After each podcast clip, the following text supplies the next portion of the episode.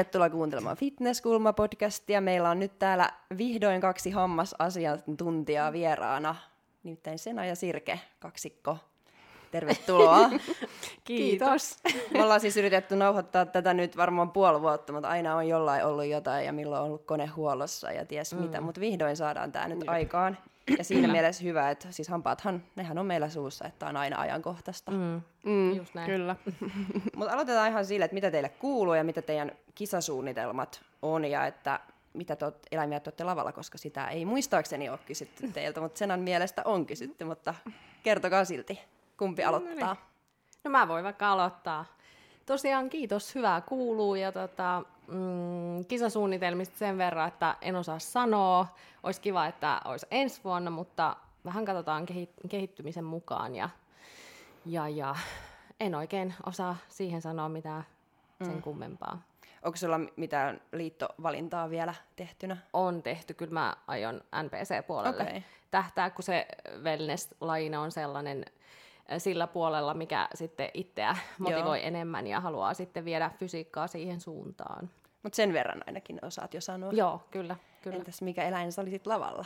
No mä olisin ehdottomasti susi. Mä muistelisin, että mä olisin vastannut tähän, mutta, mutta vastaan uudestaan. mutta susi on hyvä. Susi on hyvä. Se on mun semmonen, semmonen oma elukka. Ja se sopii sulle. Joo. Mites sitten Sirke? Joo, eli tota, mm, kiitos ensinnäkin kutsusta, että saatiin tulla ja kiva olla täällä. Tota, mm, kisasuunnitelmista sen verran, että mä kisaan todennäköisesti ensi vuonna, ensi vuoden syksyllä, ja mua jäi tosiaan kaivelemaan se viime MM-kisareissu sen verran, että, että sinne on päästävä uudestaan, katsoa vähän kirkastaa sitten sitä mitalia siellä. Et sitten katsotaan, että mi, mitä sitten sen jälkeen, että on vähän justiin tämä liittohomma mullakin vähän auki, että mitä niinku tuleva, tulevaisuudessa. Että mutta vielä ainakin. Joo, vielä ainakin ker- kertakielon päällä pitää ainakin käydä nyt, että saa, saa nyt nähdä, että miten sitten siellä tavallaan menee ja minkälainen fiilis jää, että, mm. että mitä sitten sen suhteen, mutta ainakin tämä on niinku se niinku tavoite tällä hetkellä. Joo. Joo, että ensi vuoden syksy, että sitten ensi keväänä sitten alkaa taas jo preppi, että kyllähän se aika nopeasti tulee mm-hmm. taas, että tuntuu, että ei tässä oikein ehtinyt kehittykään yhtään, mutta toivotaan, että jotain on tapahtunut. Eiköhän jotain ole tapahtunut. Mm, toivotaan. Mm. Mites Yritys on kova. Eläin? uh, no tota, mm, no mulla on ehkä se eläin olisi niin kuin hevonen, koska tota, mä haluan sellaiset hevosen jalat. mä aina sitä puhunut, puhunut että, että mä haluan tota, tollaset hevosen jalat, ollaan vähän sitä heitetty vitsiä kavereiden kanssa ja näin, niin sitten, no mä haluan olla se hevonen. Joo, mutta hevosella on wellness-jalat. Kyllä. Mm, ihan kyllä, just sitä kyllä. muotoa, mitä pitääkin joo. Kyllä. Mutta joo, puhutaan tämä jakso siis hammashoidosta ja hampaista ja siis fitnessurheilijoiden hammashoidosta. Niin Sena on suuhygienisti ja Sirke taas on hammaslääkäri, niin aloitetaan ihan niin perusasioilla, että mitä siis suuhygienisti tekee ja mitä hammaslääkäri tekee? No itse asiassa tota, tämä on vähän sellainen kysymys, mitä moni ihmettelee, varmasti, että mikä niin kuin kenenkin rooli on. Niin meidän, eli suuhygienistien tota, toimintahan perustuu niin kuin ennaltaehkäisevään terveydenhoitotyöhön. Eli mitä se nyt sitten tarkoittaa, niin työmme tarkoituksena on motivoida väestöä pitämään huolta omista hampaista niin, että niitä voidaan säilyttää lopun elämän. Ja mitä se sitten työ niin kuin pitää sisältään, niin äh, on niin kuin sitä, että niin kuin tarkoituksena on ehkäistä hampaiden reikiintymistä, suun ja hampaiston tulehduksia sekä sairauksia. Ja sitten tämän lisäksi myös esteettinen äh, työ kuuluu meidän toimenkuvaan jossain määrin. Ja tota, no mitä sitten toimenpiteitä tehdään, niin aloitetaan siitä vaikka, että ihan suunterveystarkastuksia tehdään. Uh, pitäähän sitä niin tietää, mitä siellä suussa on, jotta voidaan semmoinen yksilöllinen hoitosuunnitelma tehdä ja täten sitten osata ohjata, ohjata potilasta oikeaan osoitteeseen ja mahdollisesti myös niin siinä itse auttaa. Ja sitten jatkuu lista, että et tota, hoidetaan myös parodontiittia, eli hampaiden kiinnityskudossairauksia, Ja sitten ihan perushammaskiven poistoja tehdään, puhdistuksia ja jossain määrin, määrin myös oikomishoitoa tehdään. Sitten tota, mitä muuta, niin pinnutuksia, pienpaikkojen tekoa vähän työpaikan mukaan, että se vähän vaihtelee. Itse on privaatilla töissä, niin siellä se työ on paljon monipuolisempaa tietenkin. Joo. Ja tietenkin paljon ohjeistusta ja omahoidon ohjausta tehdään. Okay. Ja paljon myös tehdään yhteistyössä hammaslääkärin kanssa, että yhdessä suunnitellaan ja molemmat niin kuin, lähetetään toisillemme sitten potilaita sen mukaan, että mitä pitää tehdä. Okei. Okay. Mikä on semmoinen yleisin syy, minkä takia ihmiset tulee suuhygienistin vastaanotolle? No yleisin on varmaan se, että, että tota, halutaan puhtaammat, kirkkaammat hampaat. Se on varmaan se ihan kaikista yleisin, mitä, mitä, mitä on, että, tai minkä takia ihmiset tulee. Joo. Mutta tota, nykypäivähän on vähän sellainen, että on hirveän yleistynyt nämä esteettiset hoidot, niin ihmiset on nykyään paljon kiinnostuneempia sitten hampaiden valkaisusta ja niin, niin sitten sitä on niin kuin itselle it, niin kuin tullut tosi paljon, että, että on tultu konsultoimaan ja sitten on mm. Ihan etenemään. Mm. Ja fitnesskin on niin esteettinen laji, että tähän tavallaan kuuluu kyllä, yhtenä osana kyllä. ehkä se hampaiden valkaisukin, niin mennään siihenkin sitten vielä myöhemmin, mm. niin varmasti osaat vastata sitten kysymyksiin Kyllä. liittyen siihen. Miten sitten Sirke, mitä hammaslääkäri tekee? Äh, joo, eli tota, no hammaslääkäri tekee näitä ihan samoja, täsmälleen samoja asioita kuin suuhygienistikin, mutta tota, äh, hammaslääkäri on se, joka tavallaan äh, päättää siitä potilaan hoidosta.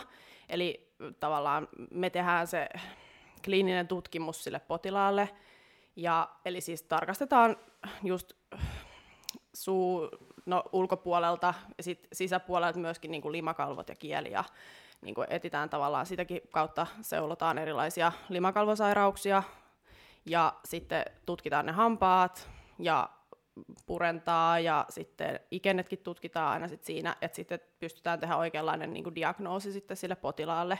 Eli hammaslääkärillä on tavallaan se diagnosointi, oikeus ja vastuu Joo. tavallaan siinä hoidon toteutuksessa ja periaatteessa loppukädessä aina hammaslääkäri on se, joka päättää siitä, miten se potilaan hoito etenee sitten siinä. Okay. Joo, että sitten se on tavallaan se, niin kun, jos mietitään, että on niin kun erilaisia, no siis meillähän on sitten vielä hammashoitaja on sitten niin se, joka on tota, hammaslääkärin niin avustaja, niin se on sitten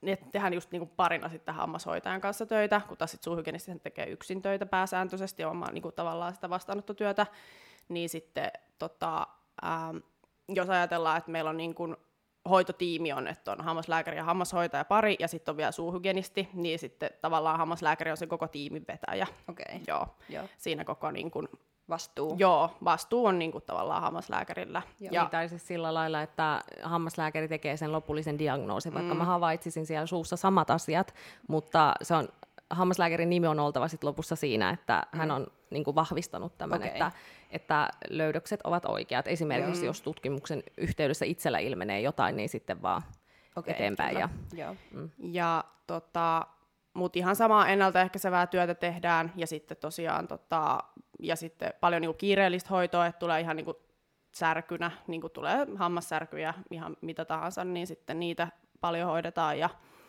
sitten tota, mutta me tehdään niin kuin tavallaan kaikki NS-hampaaseen niin kuin kajoavat toimenpiteet, eli niin kuin, ää, ihan siitä lähtien, että hammasta kuin vaikka porataan, niin sitten se on lopullista tavallaan sen hampaan osalta, että, että sitten tota, se aina sitä menetettyä kovakudosta, mikä sitten hampaasta vaikka porataan, niin sitä ei saa enää pois, niin sitten se on tavallaan, puhutaan, että nämä tällaiset on niin kuin kajoavia toimenpiteitä siihen hampaaseen, niin Joo. sitten tota, hammaslääkäri tavallaan tekee ne, eli siis perus ää, reikien paikkaamiset ja sitten tota, hampaan vaikka juurihoito ja sitten hampaan poistot ja sitten pieniä leikkauksia voi tehdä niin kuin vaikka piisarahampaan poistoleikkauksia ja, ja sitten koepalanottoja limakalvoilta ja kielistä ja, ja sitten, tota, äm, sitten vaikka just tehdä erilaisia, jos hampaat puuttuu, niin erilaisia proteeseja ja sitten tota, tai ö, yksityisen vastaanoton tehdä implantteja sitten ja sitten oikomista ja esteettistä hoitoa ja ihan tavallaan niin kuin kaikkea sitten, että hammaslääkäri periaatteessa voi tehdä kaikkea, mi- mihin vaan kokee olevansa niin kuin kykenevä tekemään. Et sitten, tota, Mutta sitten on myöskin erikoisaloja, mihin voi sitten erikseen vielä erikoistua myöhemmin, niin kuin lisäkouluttautua, että on sitten erikoishammaslääkäri, vaikka Joo. oikomishoidossa, niin sitten käytännössä vaan sitten oikomishoitopotilaita pelkästään käy sitten vastaanotolla. Kiinnostaako niitä hoito? oiko, tai siis erikoisala? Uh, no siis mä tykkään tosi paljon kirurgiasta, eli siis hampaiden poistoista ja just niistä pienistä leikkauksista, että mä teen niitä aika paljon. Mutta tota, se uh, lisäkouluttautuminen kestää viisi vuotta, niin sit se on aika semmoinen, että kun viisi ja puoli vuotta tämä peruskoulutus on kestänyt, niin sitten viisi vuotta päälle, niin sit se on vielä toistaiseksi vähän silleen hautumassa, että mitä tota, tulevan pitää, mutta sitten mä myöskin ää, tykkään hirveästi tota, diagnostisista aloista, eli radiologiasta ja sitten patologiastakin. Siitähän mä teen väitöskirjaa patologialle, niin sitten tavallaan se on niin tuttu siitä kautta. Mutta tota, niissä taas sitten se erikoistumisaika on vain kolme vuotta. Ja sitten kirurgia on semmoinen vähän poikkeus, että se on vähän pidempi. Niin tota, ne kiinnostaa mua kanssa, mutta en vielä tiedä, mitä haluan tehdä isona. Joo.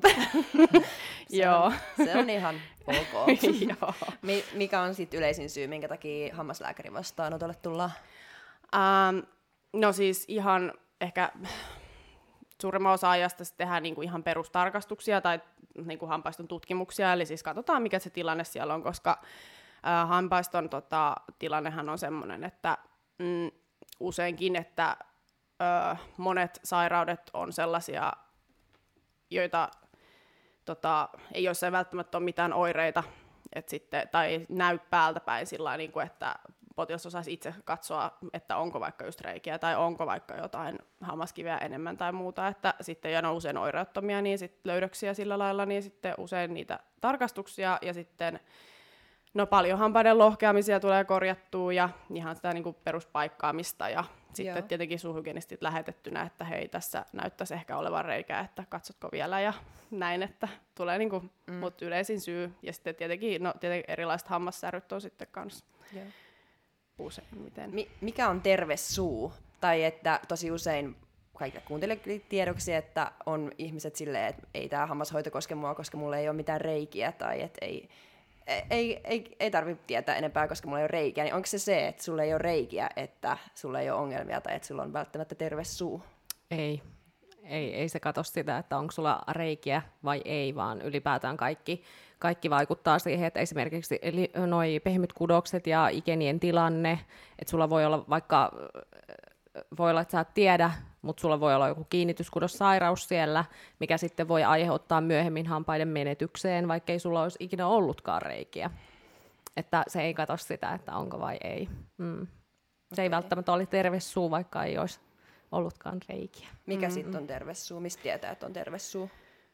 Terve suu on sellainen, että ää, niin kuin infektiovapaa, eli puhutaan just, että ei ole reikiä ja ei myöskään ientulehdusta tai muita tällaisia niin kuin, äh, kiinnityskudos ongelmia, niin kuin parodontiittia, ja että limakalvot ja muut on myös terveet, purentaelin itsessään on terve, että ää, syöminen ja puhuminen ja kaikki onnistuu ns. normaalisti, niin mm. se on niinku, terve on niinku toiminnallinen ja infektiovapaa suu, Joo. jossa ei ole mm. kipuja, mm. niin on Kyllä. terve suu. Okei. Okay. Ja. ja nyt mennään siihen, että miten me pidetään meidän suut terveenä, eli kannattaa kuunnella, vaikka ei olisi koskaan ollut yhtään reikää. Mut aloitetaan ihan niin perusasialla kuin hampaiden pesu. Eli kaksi kertaa päivässä pitää pestä hampaat, kaikki tietää mm. sen. Se on opetettu jo ihan pienestä pitäen. Miksi on niin tärkeää, että kaksi kertaa päivässä? No yksinkertaisesti, yksinkertaisesti siksi, että saadaan se niin kuin, ikään kuin bakteerimassa poistettua sieltä, mikä on sitten suurin syy kaikille ongelmille. Et sen takia aamuin ja illoin pitää pestä hampaat. Ei riitä vaan iltasi? Ei, ei. Kyllä se esimerkiksi, kun tota, sanotaan, että no, illalla pesee hampaat, menee nukkuu, se on se yön yli. Siellähän muhii kuitenkin tietenkin suun bakteereita nousee sinne suuhun ja hampaiden pinnoille, että se on tärkeää saada poistettua myös aamuisin, että Mm, siis tuntuu, että suussa muhui jotenkin jatkuvasti. Tai siis ei tunnu siltä, vaan jotenkin kun kuuntelee teitä hammasihmisiä, mm. niin tuntuu, että suussa on niin jatkuvasti jotain, mikä muhii siellä. Niin onko mm. siellä koko ajan jotain, mitä vastaan sun pitää tavallaan puolustautua? No periaatteessa joo, mm. että siihen tota, äh, niin kun hammaspinnoille, kun nehän on niin kun biofilmisairauksia kaikki just, että se on just sitä bakteeri kautta plakkimassaa, mikä aiheuttaa ne ongelmat, oli se sitten ien tulehdus tai sitten just reijät tai muuta, niin tota, ne on sellaisia erityisiä bakteereja, jotka just kiinnittyy siihen hampaan pinnalle sellaisille alueille, mitä tota, niin kuin katvealueelle niin sanotusti, eli semmoisia, mitä niin kuin kieli ja posket ja tavallaan niin kuin se sylki ei itsessään huuhdo niin kuin päivän aikana. Eli puhutaan niin kuin ienrajoista, hammasväleistä, mm. purupinnoista, niin ne on sellaisia paikkoja, mihin sitten tota, ne bakteerit kiinnittyy, ja sitten ne se tavallaan siellä koko ajan semmoinen prosessi meneillään siellä bakteerimassan sisällä, että ne lisääntyy siellä ja sitten ne niin kuin välittää viestejä toisilleen siellä ja sitten tota, mm. silleen, se on tosi monimutkainen prosessi, mitä siellä tapahtuu, mutta se tavallaan jatkuvasti elää mm, se tilanne mm. ja sitten se, mitä me tehdään just hampaiden puhdistuksessa, on niin kuin rikotaan sitä bakteerimassaa mm. mekaanisesti. Se on niin, niin kaikista kyllä. tärkeintä, että se rikotaan, koska se on niin kuin, mitä pidempään se elää siellä hampaan pinnalla, niin sitä ongelmallisemmaksi tavallaan se mm. bakteeristo se eliöstö siellä niin kuin muodostuu. Niin. Ja sitten se, että jos äh, hampaan pinnalle tai ienrajoihin jää sitä bakteerimassaa eli plakkia, niin sehän a- alkaa mm, syljen vaikutuksesta myös tota kalkkeutumaan. Ja täten alkaa muodostumaan hammaskiveä. Että, ja sitten se hammaskivi itsessään voi työntyä iken alle, ja sitten sehän aiheuttaa sitten pitkän päälle niitä ongelmia, että just parodontiitti voi esimerkiksi kehkeytyä siitä. Toki se on myös niin semmoinen geneettinen tekijä, minkä takia joillekin tulee, vaikkei sitä hammaskiveä olisi runsaasti, mutta kaikki kulkee käsi kädessä. Mi- mikä on parodontiitti? Se on se hampaan kiinnityskudossairaus. Okei. Okay. Eli vähän niin kuin ien tulehdus, jos ajatellaan, että no vaikka et ole pitkään aikaa langannut hampaita ja sitten rupeat lankaamaan ja sitten sieltä välistä tulee verta, niin mm. sitten se tarkoittaa sitä, että sulla on tulehdus siinä hammasvälissä, niin sitten tota, siitä se tulehdus vähän niin kuin siirtyy sinne hammasta ympäröivään niin kuin luuhun, missä sitten pikkuhiljaa vuosien vuosien saatossa yleensä krooninen tavallaan tila, mm. niin sitten tota, se hampaan kiinnitys alkaa pikkuhiljaa madaltumaan, ja sitten se hammas alkaa sen takia, kun se kiinnitys mm. vähenee, niin heilumaan sitten okay. myöhemmin. Joo, että se on niinku se parodontiitti. Kyllä. Ja se on tota, yksi semmoinen asia tosiaan, että mikä on ongelma. Juu, ja, ja mitä erityisesti suuhygienistit hoitaa tosi paljon. Joo. Joo. Tarkoittaako se sitten aina periaatteessa, että jos sä teet langalla niitä hammasvälejä ja sieltä tulee verta, niin onko se aina siitä, että se ien on tulehtunut, mutta sä et, ole vaan, niin kuin, sä et voi hinkata sitä niin kovaa? Että se... Ei, itse asiassa se on niin kuin, tärkeä nyrkkisääntö, että terve ien ei vuoda. Et sitä pitää nimenomaan puhdistaa äh, niin kuin paremmin, jos, se vu- jos mm. havaitset, että se vuotaa, niin puhdistat paremmin, niin se vuoto rupeaa pikkuhiljaa siitä. Mm. Joo. Ikään kuin se niin kuin kudos paranee siellä. Että mitä... niin, kyllä. Et se ei ole mm. merkki siitä, että sä hinkkaat liian kovaa. Ei. Ei, ei. Okay. ei. Ellei nyt oikeasti tule haava, runno, mutta, niin. ei, mutta et sä saa langalla, hammaslangalla tai hammasväliharjalla haavaa ikeneen. Mm, että se on tavallaan, se tulehtunut iän on vähän niin kuin jatkuvasti haavalla oleva. Niin, kyllä, niin ja kun, se on tosi sensitiivinen, eli se on niin kuin tosi arka. Niin. Mm. arka että, et siihen mm. tavallaan tulee ihan samanlaiset tulehduksen merkit kuin mistä tahansa muuallakin kehossa, että jos vaikka äh, niin kun puhutaan mistä tahansa muusta niin kuin infektiosta, mm. niin siihen tulee niin kun, äh, punoitusta, ja sitten lisääntynyt verenvuotoa, turvotusta, ki- turvotusta ja... kipua, niin ne on just ihan samanlaiset tavallaan siinä ikenellä, mm. tulee ne samat merkit, eli terve iän ei, ei helota niin kuin tulipunaisena, mm. eikä se ole turvonnut, ja se ei tosiaan vuoda just sen takia, koska siellä ei ole sitä lisääntynyttä verenkiertoa sen tulehduksen aiheuttamana, aiheuttamana. Mm, niin okay. sitten se justiin tota, että jos joku kohtahan tai niin kuin ikenistössä vuotaa just puhdistettaessa, niin se vaatii vaan lisää puhdistamista. Mm, Et se tarkoittaa sitä, että siellä on ollut bakteereja niin kuin ärsyttämässä sitä iäntä liian pitkään. Mm, kyllä. Ja pitäisikö tätä ha- hammaslankapuhdistusta tehdä myös hampaidenpesun lisäksi? Kyllä, eh- ehdottomasti. Joo. Ja vähintään kerran, päivässä, vähintään kerran päivässä Juu. pitää jossain vaiheessa se mm. hammasvälit puhdistaa. Eli ei ole väliä missä vaiheessa, että hampaidenpesun yhteydessä tai muuten? No mielellään pesun yhteydessä, mutta jos se ei motivoi, niin tietenkään ei sitten pakoteta siihen, vaan kuhan ne tulee langattua. Et se on se niinku tärkein, mm. että se bakteerimassa tulee poistettua myös hampaiden väleistä. Yeah. Sillä ei ole, no toki jos mennään protokollan mukaan, niin olisihan se hyvä hampaiden harjauksen yhteydessä tehdä, mutta tietenkin asiakkaan potilaan voimavaroja huomioon ottaen ja vähän motivoituneisuutta tunnustellen, mm. niin, niin kuhan se tulee tehtyä jossain vaiheessa päivää. Mm. Se on se tärkein. Onko paras hampaidenpesu ennen vai jälkeen? Aamupalan, niinkö? Ei kun tota, se hammaslanka.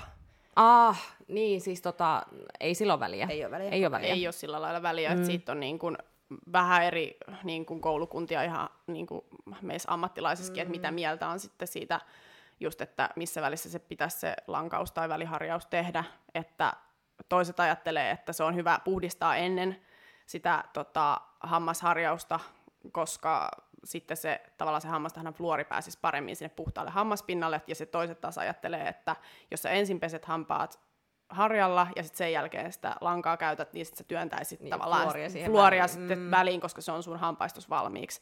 Mutta ei ole todettu niin kuin oikeasti mitään merkitsevää mm. eroa tai minkäänlaista niin kuin et se on merkitystä. hyvin marginaalista niin, lopulta. Joo, että sille mm. ihan sama kuhan tulee tehtyä. koska su- suurin osa suomalaisista ei puhdista kunnolla hammasvälejä. Mm. Joo. Ja sitten vallitsee... eikä, ta- eikä tarpeeksi usein. Kyllä, ja siinä sitten vallitsee sekin uskomus, että jos justiin vuotaa, niin ei uskalleta pestä, koska ei haluta, että se vuotaa mm. äh, siellä. Niin, niin tota, ja hampaiden harjauskin on vähän sillä lailla kahtia jakautunut, että ajatellaan, että mitä kovempaa mä painan, niistä puhtaampaa tulee. Niin sitten sekään ei ole niin oikein, koska se myös kuluttaa ha- hampaan kiillettä. Mm. Et, mm. Se on se kaksi minuuttia ja mielellään ö, pehmeäpäisellä harjalla. Kyllä. Sähkö vai normaali? Sähkö. Sähkö, ehdottomasti, koska se myötäilee kuitenkin hampaan omaa mm. anatomiaa paremmin ja tekee sen motoriikan sun puolesta niin, sillä joo. toiminnallaan, niin ehdottomasti tulee joo. puhtaampaa jälkeen. Kyllä, se on, puhut, ainakin meillä koulussa silloin puhuttiin, ja se jäi mulle jonnekin takaraivoon just silloin, että ää, kuusi minuuttia tavallisella käsiharjalla, kun puhdistat, niin va- vastaa sitä kahta minuuttia sähköharjalla. Okay. Eli mm. sillä tulee periaatteessa niin kuin kolme kertaa puhtaampaa keskimäärin, okay. koska se ei ole tavallaan tekniikkaherkkä. Mm, kyllä. Samalla tavalla kuin sitten se, just se tota, normaali hammasharja. Ja normaalilla hammasharjalla justiin jää herkemmin sitä plakkia hampaiden pinnoille, mm. etenkin ienraja-alueelle. Niin. Mm. Ja sitten se on ihan hirveän vaikea, jos puhutaan ää, vaikka yläposkihampaiden ihan takapinnasta, niin se on ihan hirveän mm. vaikea saada siellä tavallisella hammasharjalla, kun se mm. ei meinaa mahtua sinne. Joo, kyllä. Niin sitten semmoinen pieni, vaikka pyöreäpäinen hammas, niin kuin harja, sähköharja, niin se mikä pääsee jo siinä valmiiksi. Niin, niin, niin se kyllä. pääsee paljon helpommin sinne niin kuin iänrajaan kaikkialta. Joo. Mm. Onko tämäkin sitten koulukunta-asia, että pitäisikö hampaat pestä aamulla ennen vai jälkeen aamupalan? Illallahan ne on pakko var- varmaan pestä iltapalan mm. jälkeen, en tiedä. Kertokaa, niin. te, pitääkö hampaat pestä en, mieluummin ennen vai jälkeen ruoan no, vai? Mä en tiedä mitä mieltä. Sirke on tämäkin niinku niin. vähän niinku jakaa, jakaa alan ammattilaisia, mutta siis tota, mä oon sitä mieltä, että sillä ei ole mitään väliä, kunhan tulee pestyä aamusi. Mm. Ja sitten etenkin, kun on kiire, anteeksi mä keskeytin mm. Sirke, mutta kun on kiire, niin ei sitä niinku aleta niinku protokollan mukaan odottamaan sen puoli tuntia ennen jälkeen aamupalan, ennen kuin rupeaa mekaanisesti harjaamaan. Mä oon sitä mieltä, että kuhan pestää hampaat, niin se on kaikista tärkein. Joo, ja siis ehdottomasti just illalla ihan viimeisenä ennen nukkua menoa, koska sitten tavallaan se ruokailu ei huuhdo sitä mm. ä, fluorihammastahnan fluoria tota, sitten sieltä pois. Ja näin, ja, mutta tota, sitten aamulla, ä, kun se on kuitenkin se fluoritahnan niin kuin tavallaan aamunen käyttö on tarkoitus tavallaan suojaa tulevia päivän niin kuin, niitä ruokailuja varten, mm, kyllä. niin sitten se on sillä lailla ihan sama just, että missä vaiheessa, koska sä kuitenkin aika pian sitten syöt Joo. lounasaikaan tai muuta, että sitten kunhan tulee pestyä, ja sitten tota, no tietty, että jos sä jotain äärimmäisen hapanta ehkä sitten justiin aamupalaksi syöt, niin olisi hyvä vaikka huuhdella vedellä tai ottaa vaikka purkka siihen väliin tai muuta, että sitten ettei niin kuin jatkuvasti just, että silleen tuu sitä äärimmäistä kulutusta, mutta on todettu vissiin, että ei ole just mitään, niin kuin, että se ei varsinaisesti kuluta sitä hammaskiilettä sen enempää, vaikka sä et odottaisi sitä puolta tuntia Kyllä. Ja sen jälkeen. Se on, mm, se on myös hyvin marginaalista ja yksilöllistä, niin, ja jos oot kovin alttis niin, niille kulumisille, niin mm. tietenkin eri, siinä tapauksessa katsotaan niin. henkilökohtaisesti, että mitä voidaan tehdä, jotta voidaan tilannetta parantaa, mutta näin yleisesti ottaen, mm. niin menee tällä tavalla. Joo. Joo. Eli tärkeintä on pestä. Kyllä. Miten sitten, että tää, et millä pestään, että mä, tässä on tämmöinen hauska välitieto, että mulla oli joskus läheisille kavereille mun dietti life hack, että mä, kun on kauhean nälkä, niin mä pesen aina ensin mun hampaat niin kuin mun pojan 0-7-vuotiaille tarkoitetulla hammastahdolla, koska se on niin hyvä. se kestää tosin suussa vaan sekunnin kaksi, että se hajoaa sinne mm. niin kuin aika nopeasti, mutta se on todella hyvää. Ja sen jälkeen mä tietysti pesen aikuisten hammastahnalla. Sitten mm-hmm. Sirke oli heti kommentoimassa hammaslääkärinä, että hyvä, että peset aikuisten hammastahnalla. Kyllä. Tahnalla myös, että miksi tämä miksi tällä on väliä, että millä hammastahnalla pesee, totta kai silloin väliä, että ei nyt lasten, mutta mm että miksi aikuisten hammastahnoillakin on sitten väliä, että mi, mitä hammastahnaa, tai että jostain mä sun Instasta kattelin, että sulla oli jotain ohjeita, että joku numero siellä joo, joo, se, joo, eli se tota, tosiaan, äh, fluorihammastahnallahan ei ole mitään muut, tai hammastahna yleensäkään ei ole mitään muut merkitystä niin kuin, kuin vaan se, että sillä viedään fluori sinne hampaistoon. Et sitten kaikki muut tavallaan ominaisuudet on äh, niin kuin ns. lisäominaisuuksia tai jotain markkinointijuttuja usein, just että tämä ja tämä niin kuin on jotain tietynlaista tai on jotain ksylitolia tai muuta, mutta ei se, se ole niin kuin pointti siinä, vaan siis, että tärkeintä, että siinä hammastahnassa on tosiaan se ää, riittävä määrä fluoria, mikä on sitten niinku kaupan perustahnoissa niinku kaikissa on kyllä se mm. ihan oikea määrä, eli se on 1450 niin kuin ppm, mm. eli parts per million, million joo, niin että se on niin kuin tavallaan semmoinen, että mitä ja se on täyt... kaikissa. Yleensä, yle- eli siinä lue, että fluoriton, mm, mutta okay. siis lähinnä mikä ero lasten hammastahnoihin on se, että laps, lasten hammastahnoissa on vähemmän fluoria, Joo. Mm. mutta se on äh, ihan tutkittua, että kuudesta vuodesta tai ikävuodesta eteenpäin voi jo alkaa käyttää aikuisten hammastahnaa, ja se on se 1450 ppm. Okay. Mm. Kyllä. Ja ihan turvallisin mieli voi mennä ostaa Joo. hammastahnan kaupasta, kunhan siinä ei lue fluoriton. Tai et Joo, kyllä. Joo. kyllä. Mutta yleensä pitää vähän mennä niinku oikeasti etsimään, että jos haluaa fluorittoman tahnan, että sun pitää vähän etsiä mm. sitä, että se suurimmassa osassa perustahnoissa on niinku näissä Joo, niinku val, niinku isoissa brändeissä ja merkeissä, niin on ihan se oikea määrä. Mitäs virkaa semmoisen fluorittomalla hammastahnalla sit voi olla? Ei mitään. Ei mitään, Ei mitään. Mm. okei. Okay. et, et tässäkin tullaan siihen, että, että kunnioitan kyllä kaikkien mielipiteitä. Jotkuthan on fluoria vastaan. Okay. Ja sitten kun on udellut, että miksi näin, niin äh, jotkut ajattelee, että se, se on niinku toksista, se myrkyttää. Yeah. Ja äh, se suositusten niinku, mukaan se päiväsaanti on oikeasti joku 1,45 milligrammaa fluoria päivässä. Se, että sä saisit siitä myrkytyksen, niin sun pitäisi vetää fluoria joku 80 milligrammaa per päivä ja useita vuosia. Okay. Että se voisi jotenkin näkyä sun mm. yleisterveydessä. Mm. Se on hurja määrä ja mä sanon, että kukaan ihminen ei pääse siihen määrään noin vaan. Niin. On vähän just sillä että kyllä sä niinku voit juontikin kuolla tai myrkyttyä niin, ve- kyllä. saada vesimyrkytyksiä, jos sä liikaa vettä juot kerralla. Kyllä, tämä, tämä on ihan sama, sama. Ihan mm, tismalleen sama, että määrä tekee myrkyn. Ei, mm. et kuitenkin fluori on niin kuin, äh, niin kuin tutkituimpia tavallaan lääkeaineita periaatteessa, mitä on tutkittu niin kuin, maailmassa. Niin, ja so... sitten on niin kuin kiistatonta hyötyä oikeasti niin kuin Kyllä. reikiintymisen on, mm. ehkäisyssä ja tota, äh, jo alkaneiden reikien niin kuin, tavallaan uudelleen kovettumisprosessissa, eli sitten niiden niin kuin pysäytyshoidossa. Mm, kyllä, että on menty niin kuin hurjasti eteenpäin suun terveydessä, kun on fluori keksitty. Niin. Et se, Joo, se, on, se aiheuttaa paljon, paljon, paljon enemmän hyötyjä kuin haittaa. Joo. Mä en mm. sanoisi, että se aiheuttaa ollenkaan haittaa, että sen takia suosittelen ehdottomasti, että pestään fluorihammastahnalla. Kyllä, kyllä. Joo. Valkaseeksi valkasevat hammastahnat? No siis voi valkasta kyllä. Jotkut hammastahnat etenkin, äh, mitä myydään esimerkiksi jossain vastaanotoilla, niin ne sisältää jonkun verran sitä valkaisevaa ainesosaa. Se on, sitä ei ole mitenkään hurjasti, mutta se voi esimerkiksi, jos on valkaisu, hampaiden valkaisu, vastaanottovalkaisu tehty, niin se voi ylläpitohoidossa olla hyvä, ja se yleensä sisältää myös fluoria. Että, Onko sulla että, vinkata jotain niin kuin valkaisevaa hammastahnaa, mikä ehkä no, tehoisi? No esimerkiksi Opalasen sen joku valkaiseva hammastahna löytyy, kun googlettaa, se on semmoinen valkovihreä tuubi, mikä on itse asiassa meillä myydyin tuote, niin, niin tota, se, sen on, on kuullut, että se on ollut hyvä ja olen itse myös veljelleni myynyt sitä. ja veljelle et myy paskaa. Niin, kyllä.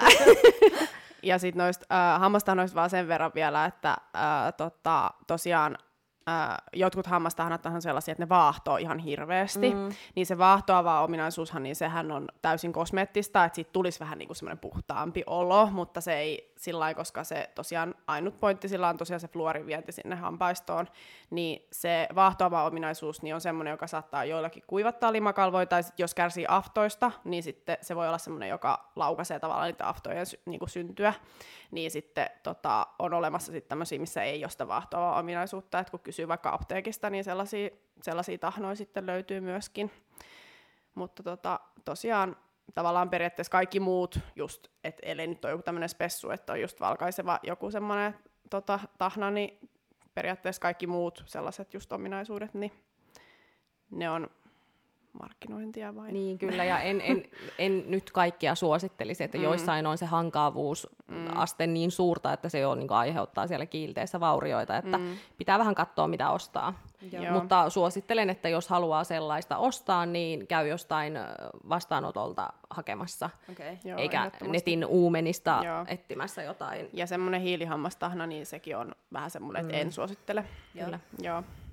Et kun niitäkin on on nähnyt ja kuullut ja kysytty, mm. että voiko tämmöistä käyttää ja onko tämä hyvä, niin mä sanoin yleensä, että ei minusta ole hyvä. Niin. ja siis markkinointi ja business niin, on bisnestä, niin että on. myöskin sähköhammasharjoissa itse asiassa. Mä muistan, kun mulle tuli yksi potilas, jolle oltiin tuolla jossakin vähän niin kuin puhelinmyyjä tyylillä myyty jotain sähköhammasharjaa, mikä siis ei tehnyt mitään muuta kuin se vaan väris. Et se oli niin kuin tavallaan minun mielestä todella turha hankinta ja rahan haaskausta, ne on yleensä myös kalliita. Että jos mietit, mitä sähköhammasharjaa kannattaa ostaa, niin ehdottomasti käyt suuhygienistillä tai hammaslääkärillä mm. kysymässä, koska bisnes on bisnestä mm. edelleen, että kaiken näköistä on tuolla myynnissä. No mitä te mm. suosittelisitte? No aika klisee, mutta oral niin, se, se on mm. siis ähm, sillä just se on ainakin se, mikä tavallaan kattaa ne kaikki ominaisuudet, eli se on se niinku pyörivä, niinku pyöreä harjaspää, mm. ja sitten, no usein, niin, että se on tavallaan se, ja sitten tota... Just harjakset on semmosia... Niin mitkä niinku ei vaurioita niin, sitä kyllä. hampaan Joo. Joo, on se on yleensä niinku tavallaan ö, se niinku, kattaa kaikki ne ominaisuudet, mitä niin kuin suositellaan sähköharjassa. Mm. Niin se on aika turvallinen ö, brändi kyllä sitten niin kuin lähtee katsoa, että mutta ei mitään kaikista ö, halvinta koskaan kannata ostaa, koska niissä sitten se akun kesto ja kaikki on aika huono, mm. mutta ei tarvi ostaa mitään 300 euron äly, äly laitetta, missä on ka- kaikki appit ja muut, että voit, voit sellaisia striikkejä niin kuin jotain appin yeah. kautta sillä että olet pessyt hampaat kahdesti päivässä se, niin kuin viikon ajan, niin sitten sieltä saa joku hienon tarran sinne appiin ja muuta tällaista, että mä oon sellaisen niin. kokeillut joskus, niin on se kyllä. Tai sitten, että on kaikki tällaisia mm, ominaisuuksia, ominaisuuksia on, mutta ei ole tarpeellista kuitenkaan. Eli on keskiverto oral mm. Joo, mm. se on semmoinen, että yleensä mitä, mitä itse suosittelee. Kyllä. Joo. Ei ole maksettu mainos. Ei. ei olekaan. Mutta tota, joo, fitnessurheilun paheisiin voidaan mennä seuraavaksi nyt, kun kaikki tietää, että miten niitä hampaita pitäisi hoitaa ja millä. Mutta tosiaan, tässä lajissa, tai en mä tiedä, varmaan menee muillakin ihmisillä, mutta erityisesti nyt meillä menee kaiken maailman nokkoa ja kahvia ja Pepsi Maxia. Sitten mm. ehkä näitä menee enemmän fitnessurheilijoilla, jotain intrajuomaa ja palkkaria ja mitäs kaikkea. Niin miten, mm-hmm. miten pahoja nämä nyt oikeasti on hampaille? No, niin, voidaan eli, vuorotellen joo. No jos mennään nyt ihan siihen perusasiaan, että et tota, ää, minkälainen on niinku tavallaan hampaille hyvä ruokailurytmi. Ja sillä lailla niin hampaat kestää siis noin 5-6 ateriaa päivässä. Ja ateriaksi lasketaan periaatteessa mikä tahansa muu kuin tota, ää, joku vesi tai sokeriton niin kuin juoma periaatteessa. Mm. Et silleen niin kun, tota, et hampaat kestää just sen 5-6 ateriaa päivässä, niin, ja ne ei tiedä, että onko se, niin kun, onko se nestemäistä vai onko se niin kun kiinteää ruokaa. Eli kaikki, mitä pistät suuhun, niin aiheuttaa kuitenkin sit sille hampaalle sitä rasitusta. Kyllä, eli happohyökkäystä. Ymmärsinkö mm-hmm. nyt oikein, että sokeriton juoma, eli Pepsi Max, ei aiheuta tätä? No ei ainakaan reikintymistä. Mm. Eli tota, makeutusaineet ei aiheuta reikintymistä. Eli tota, Ö, eri asia sitten on, kun reikiintyminen on just niin kuin niiden bakteereiden tavallaan aikaansaamaa, eli bakteerit käyttää siellä hammaspinnoilla sokeria hyväkseen ja hiilihydraatteja hyväkseen tota, tuottaakseen happoja, niin kuin, tai sivutuotteena sitten, kun ne ö, syö niitä sokereita, niin sitten sivutuotteen tulee happoja hampaan pinnalle, mikä sitten aiheuttaa sitä kovakudos niin kuin menetystä just reikiintymisen kautta. Mm. Eli se ikään kuin pehmentää sitä hampaan kiillettä ja täten sitten aiheuttaa, aiheuttaa esimerkiksi hampaan kulumista ja reikiintymistä. Joo, mutta sitten erikseen on ö, hammaserosio, joka on siis tota, hammas niin kun, kovakudoksen liukenemista tai kulumista ilman tällaista niin kun, bakteeri niin kun, tavallaan komponenttia. Eli siis tota, ö, happamat juomat, esimerkiksi Pepsi Maxi tai Nokko, tai joku niin kuin tämmöinen just energiajuomat ja muut, niin nehän on sellaisia, mitkä sitten aiheuttaa just tätä, että vaikka niissä sokeri on, niin sitten taas sitä niin kuin kemiallista kulumista. Joo. Eli ei ole silti hyväksi nekään hampaille. Ei, ei, mutta toisaalta siis määrä ratkaisee. Ja sitten kaikki hapothan ei kuluta hampaita. Et se on se yleisin, mikä kuluttaa, niin on se sitruunahappo, uh, mitä sitten taas kaikki nämä tämmöiset juomat sisältää. Ja kaikista pahinhan on se, että on sellainen juoma, mikä on makeutettu puhtaasti sokerilla, ja siinä on sitten sitä sitruunahappoa. Et siinä on niinku semmoinen yhdistelmähaitta ikään kuin siinä, siinä juomassa, joka sitten aiheuttaa reikiä ja hampaiden kulumista samaa aikaa. Eli onko tämä ihan sokerilimu? Sokerilimu, mm, kyllä. Joo. Ja se on ihan tutkittu, että sokerissa on enemmän terveyshaittoja kuin makeutusaineissa. Mm, kyllä. Löytyy lukuisia legittejä tutkimuksia aiheesta. Joo. Kyllä. Miten sitten kahvi? Äh, tota, kahvihan on äh, lievästi hapanta, mutta se on, kun hampaathan tota, äh, se, mikä aiheuttaa hammaserotiota, niin riittää, että se pH menee alle 5,5, eli 5,5, niin tota, kahvi mustana, niin sen pH on jotain niin kuin viiden pintaa. Jos sä laitat siihen vähän maitoa, niin sitten se nousee vähän se pH, jolloin se muuttuu vähän niin kuin neutraalin puolelle. Et sitten periaatteessa kahvi on ihan ok just pelkän maidon kanssa. Mm-hmm. Joo, et sitten tota, maidossahan on maitosokeria, laktoosia, mutta tota, niin kuin perus tavallisessa maidossa, mutta se ei aiheuta just mitään ää, happohyökkäystä sinne hampaistoon, koska sitten taas ää, maidossa on kalsiumia, joka sitoo sitten tämän laktoosin, mm.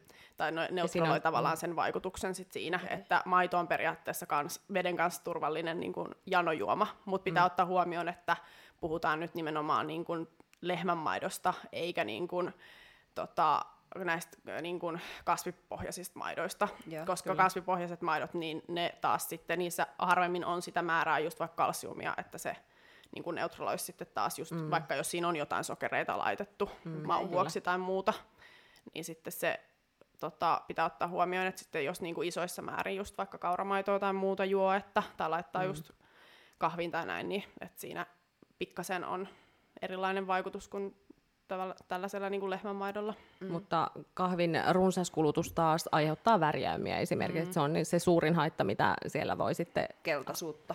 No siis semmoisia värjäämiä, se voi olla ihan rusehtavaakin, okay. vähän henkilökohtaisesti, että ke, kellä on minkälainen se sitten, mutta tota, mm. se on se suurin haitta niin, sitten, mitä niin, kahvista, niin, periaatteessa se on, on täysin, aika turvallinen. Niin, kyllä. täysin esteettinen kuitenkin haitta, niin, niin tavallaan niin kuin värjäymät, että, että se ei ole niin kuin hampaalle vaarallista tai haitallista, jos siinä on värjäymiä. Joo. Mm. Miten sitten sanoitte, että toi Pepsi Max ja Nokko, niin se on enemmänkin se määrä, niin mikä nyt sitten on semmoinen määrä, että voi hyvillä mieli juoda Pepsi Maxia tai nokkoja?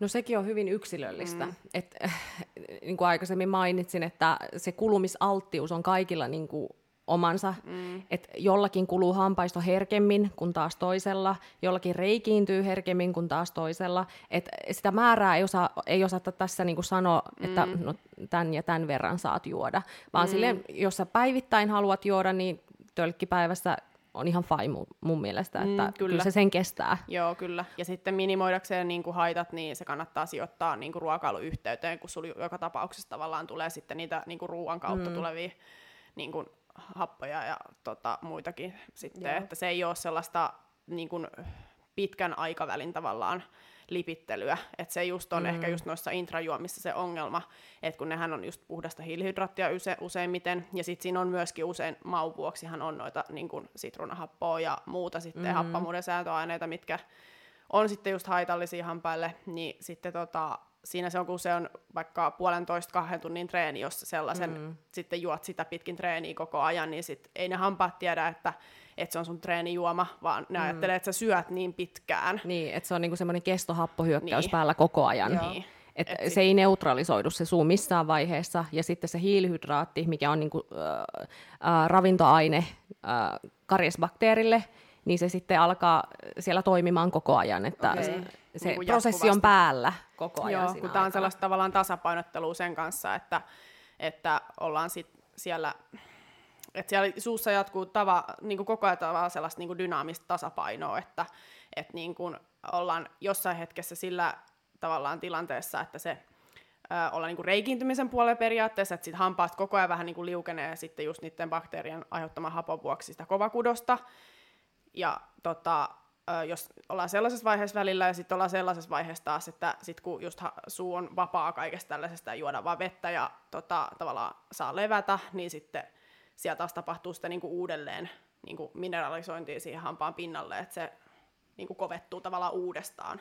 Yeah. Ja sille end of the day se on vähän niinku tärkein on se, että ollaan siellä niinku toisella puolella, eli siellä, että missä ää, tilanne ei ole siellä juuri reikintymisen puolella, vaan sitten, että siellä on tavallaan niin kuin enemmän just sitä niin kuin kovettumiselle niin kuin otollista aikaa, että se on tavallaan se kaikista, että mikä niin kuin lopulta ratkaisee sitten siinä. Mm, kyllä. Voisiko tota, niin kuin, auttaa tuohon intrahommaa, että treenin jälkeen ottaa sitten vaikka purkan tai...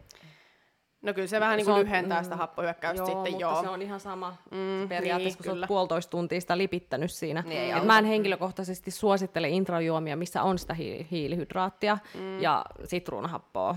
Sitähän voi niin kuin etsiä, onko markkinoilla mitään sellaista Mm. Toki hiilihydraattihan on, no esimerkiksi malto, sitähän addataan tosi paljon treenijuomiin, niin jättäisi sen kokonaan edes pois, niin se jo on niin kuin plussaa, plussaa niin. siinä, että mm. et et esimerkiksi jos nyt haluaa vähän energiaa koneeseen, niin PVO on ihan fine. No toki mm. sitruunahappoa ja makeutusaineita, mm. mutta niin se on niinku kertashotti. Niin. Ja se on mm. sillä selvä. Ja sitten niin. vaan treenaa. Ja se on ihan sallittu. Treenatessa mm. mieluiten justi sitten se vesi vaan. Niin, kyllä. Et, niin kun, et kun se on kuitenkin tavallaan pidemmän ajan. Mitäs sitten joku tämmöinen aminohappojuoma treenin aikana, että se No se on ihan se sama asia aika, periaatteessa. Aika, mutta siinä ei ehkä ole sitä hiilaria. Niin, siinä on sitä, Mut, sit taas sitä sitruunahappoa niin, eli kuluttavaa niin, ominaisuutta, mutta joo. sekin on edelleen yksilö, niin, yksilöllistä, kyllä, miten se niin. hampaisto kuluu. Miten sitten voi tietää, että miten just omat, kun se on yksilöllistä, mm. niin miten sä tutkailet tavallaan, että mikä olisi just sulle se oikea määrä näitä ns-paheita, koska kyllä ei, ei niistä voi kokonaan luopua, eikä ehkä niin, niin kuin, ei varmaan, siis kyllä niin, mä ymmärrän se ihan täysin urheileva ihminen, että sitten varsinkin just kun niin kuin, pidempi treeni tai sillä että se on jotenkin kokee sen todella hyödylliseksi just ottaa vaikka sitä hiilarisin treenin niin, ja aikana. siis ihan vaikka joku Pepsi Maxkin, niin, niin, ei, niin. ei ehkä ihmiset ole valmiit kokonaan. Ei, niin ei, miten sä niinku selvität sen, että miten sun suu kestää?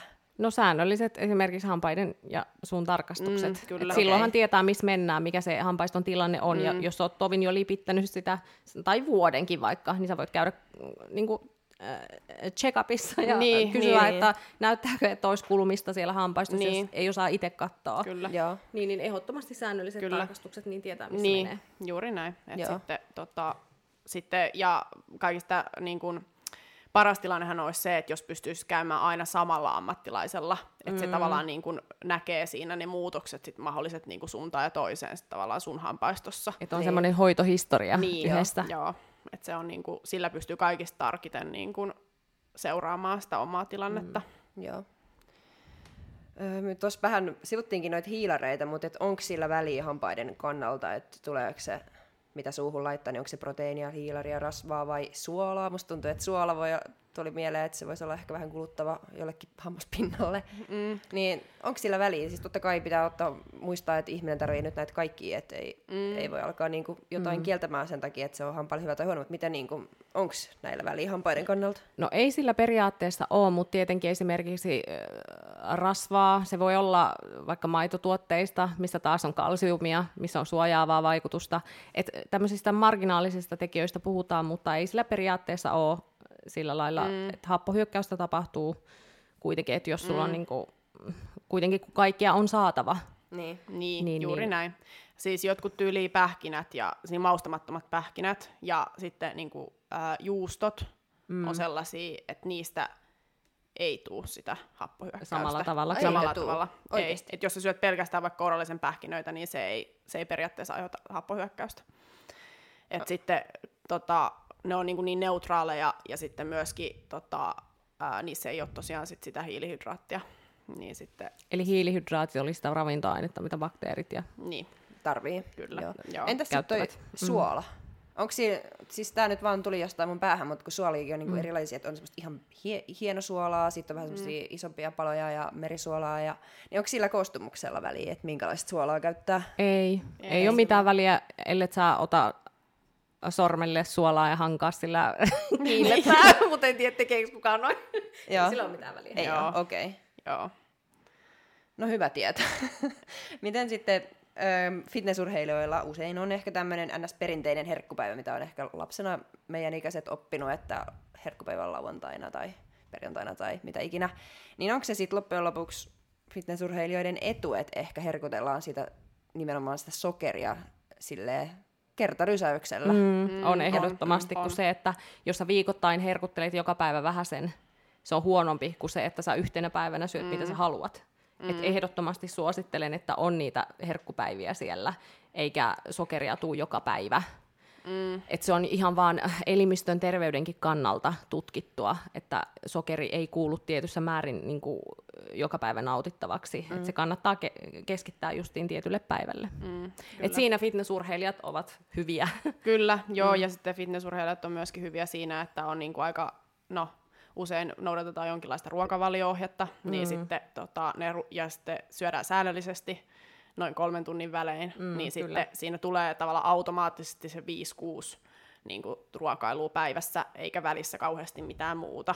Pois sulkien tietty tämmöiset kuluttavat juomat ja muut, mutta just sillä lailla, että osataan pitää se ruokarytmi. Säännöllisenä on selkeät ateriat ja mm. sillä lailla, että ei tule sellaista napostelua koko päivää. Mm. Kyllä. Onko se muuten hyvä, että ne ruoka-aineet on ehkä silleen keskimäärin aika samoja? Tottuuko ne hampaat jotenkin semmoiseen tietynlaiseen happehyökkäykseen?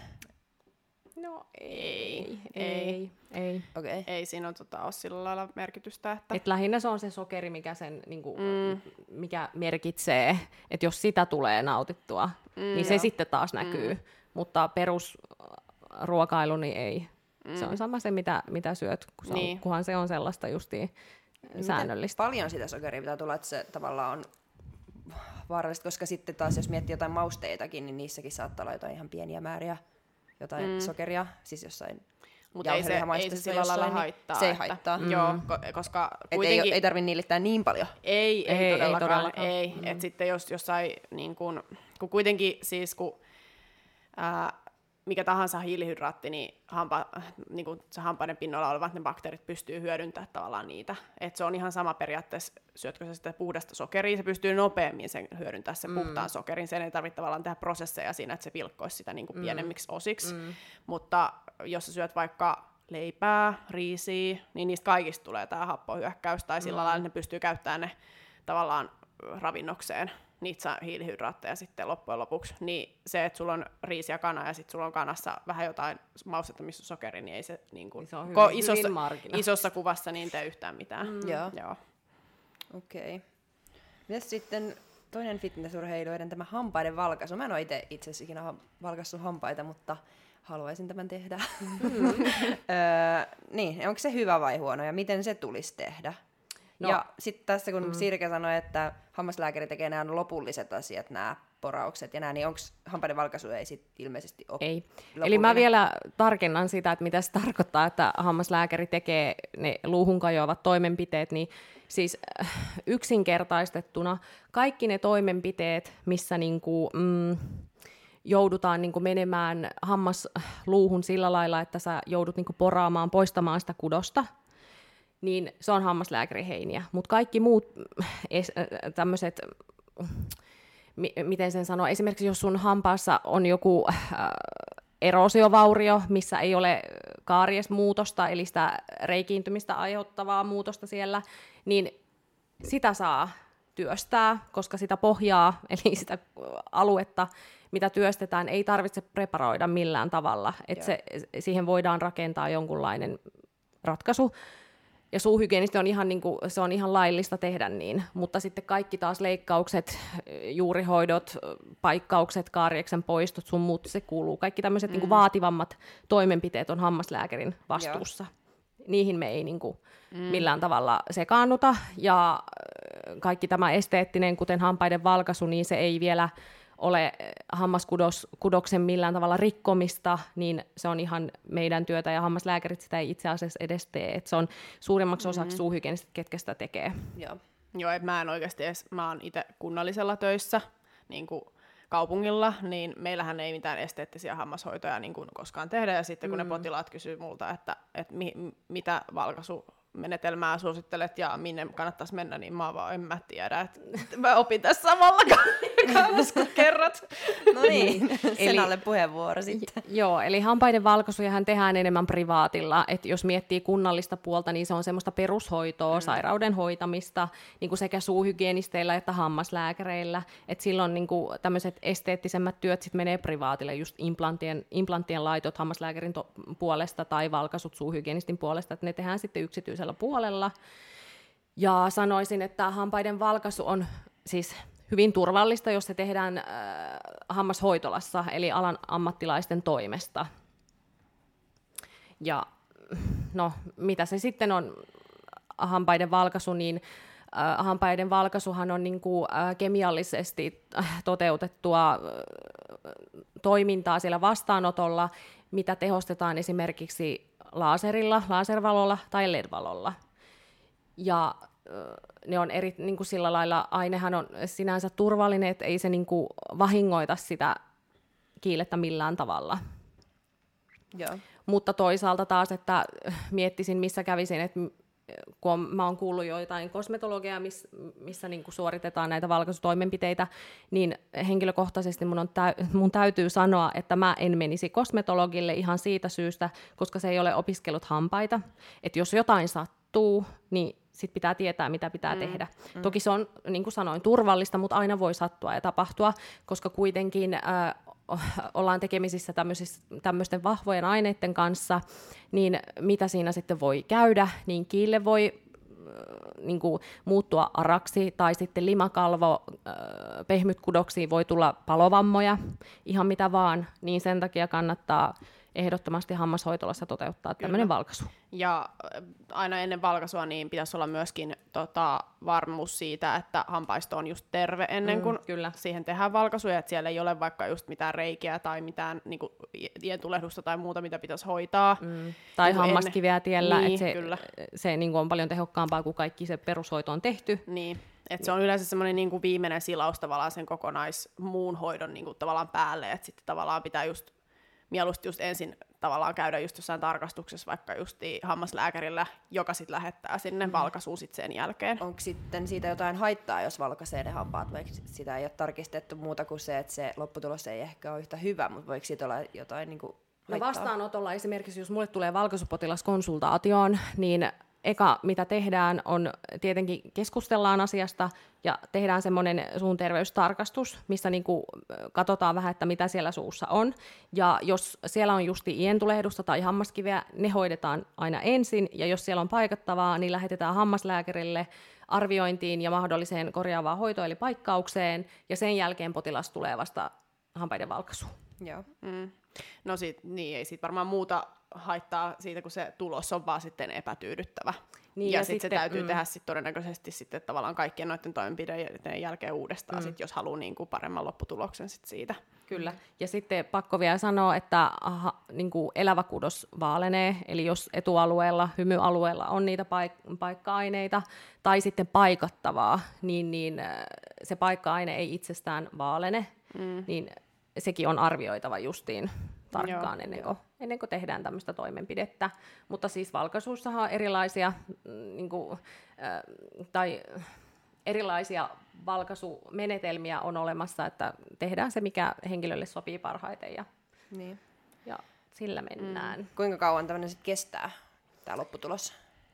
Se voi kestää useita vuosia tai vuosi, Sekin on hyvin se yksilöllistä. on hyvin yksilöllistä, kuinka vastaanottava se hammasluu itsessään on. Eli äh, valkaisuaineenhan toiminta perustuu siihen, että se työntyy kiilteen läpi hammasluuhun, ja hammasluun sisällä, tai siis siellä hammasluussa se rikkoo niitä värjäytyneitä molekyylejä, se aine itsessään. Mm. Siellä tapahtuu tämmöistä kemiallista reaktioa, ja se, että miten paljon kenelläkin vaalenee, on hyvin yksilöllistä. Sen näkee vasta sitten, kun toimi, toimenpide on tehty. Mm. Että jollakin voi vaalentua todella paljon, ja joillakin taas hyvin vähän, mutta tätä voi myös uusia, ja niin kuin sanoin, on erilaisia niin kuin, mm, valkaisu menetelmiä, että voidaan sitten äh, semmoisella yhdistelmävalkaisulla äh, parantaa hoitotuloksia ja Joo. sillä lailla, että tämä kaikki sitten käydään aina äh, henkilökohtaisesti yksilöllisesti läpi asiakkaan Joo. kautta potilaan kanssa yhdessä. Mm. Joo.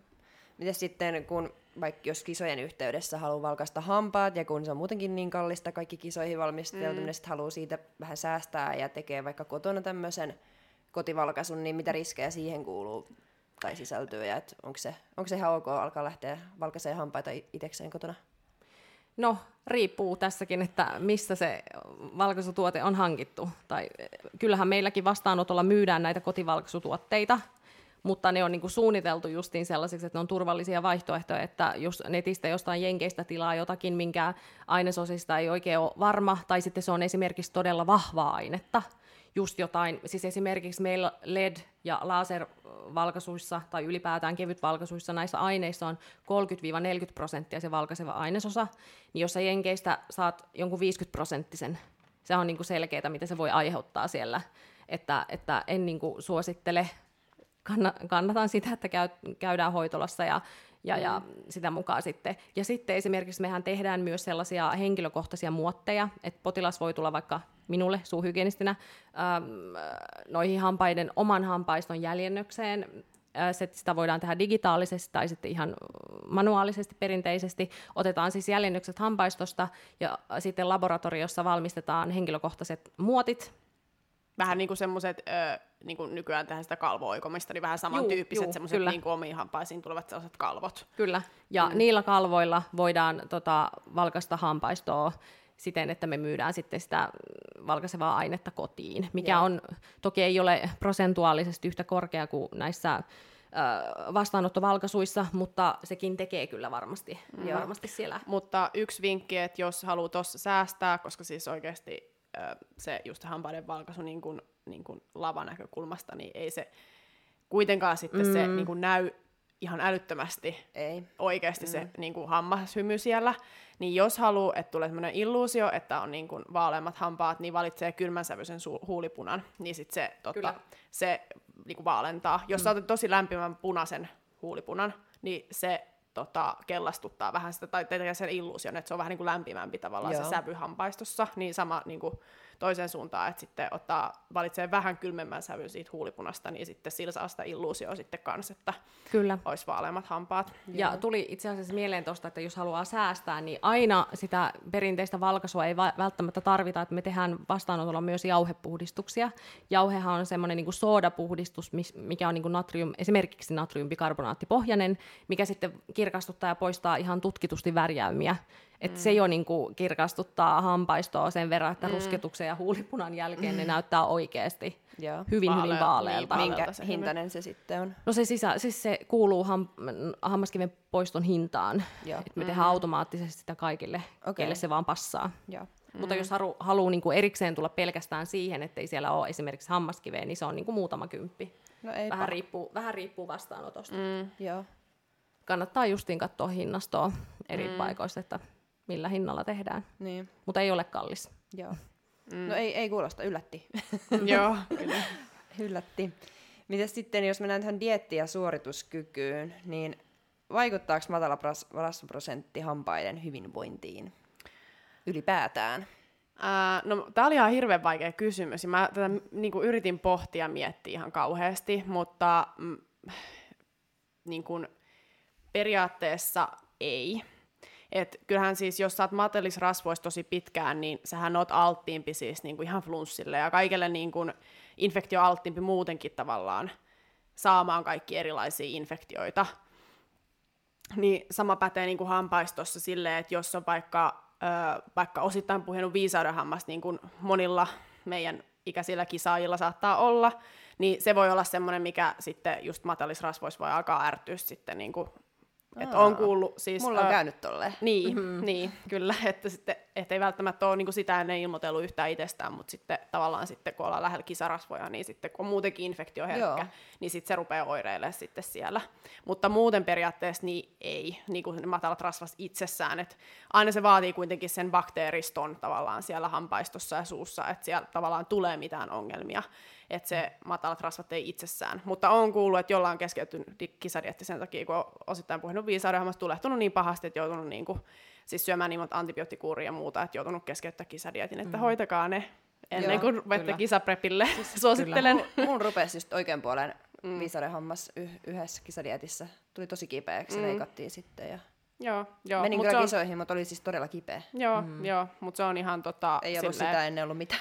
niin, kyllä. Et silleen, et ihan sama, koska just tota, suu on tavallaan just semmoinen portti just kaikille erilaisille infektioille, että et sitten tota, oot missä tahansa niin kuin infektioherkässä tilassa, vaikka jos sulla on vaikka joku immunosuppressiivinen niin, niin kuin reumalääkitys, niin silloin hampaat pitää olla ihan todella tip-top. Että mm. sitten tota, ei, et just, että koska saat alttiimpi just erilaisille infektioille, ja suussa okay. periaatteessa koko ajan just on väylä sinne niin kuin, verenkierto, just, niin, verenkierto just ikenistön ja niin kuin just osittain puhjenneiden hampaiden tai muiden kautta sitten just sieltä, koska sä et pääse puhdistaa just jotain kohtaa tai on puhdistettu huonosti tai muuta. Et jos sulla on esimerkiksi joku infektio hampaassa juurenkärjessä ja sä olisit menossa johonkin leikkaukseen, niin yleensä se, siellä yleislääkäri tai joku lääkäri mm. vaatii, että hampaisto on kunnossa, että infektio poistetaan sieltä ennen mm. leikkaustoimenpidettä että potilas ei välttämättä pääse leikkaukseen mm, ennen kuin okay. ne kaikki on hoidettu siellä. Niin, että voi niinku lykkääntyä tavallaan mm. sitten just, että jos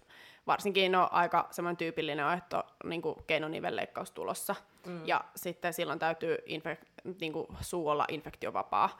Niin jos siellä on just joku tämmöinen piilevä vaikka parodontiitti tai äh, niin kuin just jotain juurenkärkialueiden niin kuin oirettomia tulehduksia tai muuta, niin sitten se leikkaus saattaa lykkääntyä sen takia, mm. koska hampaista täytyy olla niin kuin hyvässä kunnossa ennen kuin mennään leikkaukseen. Joo.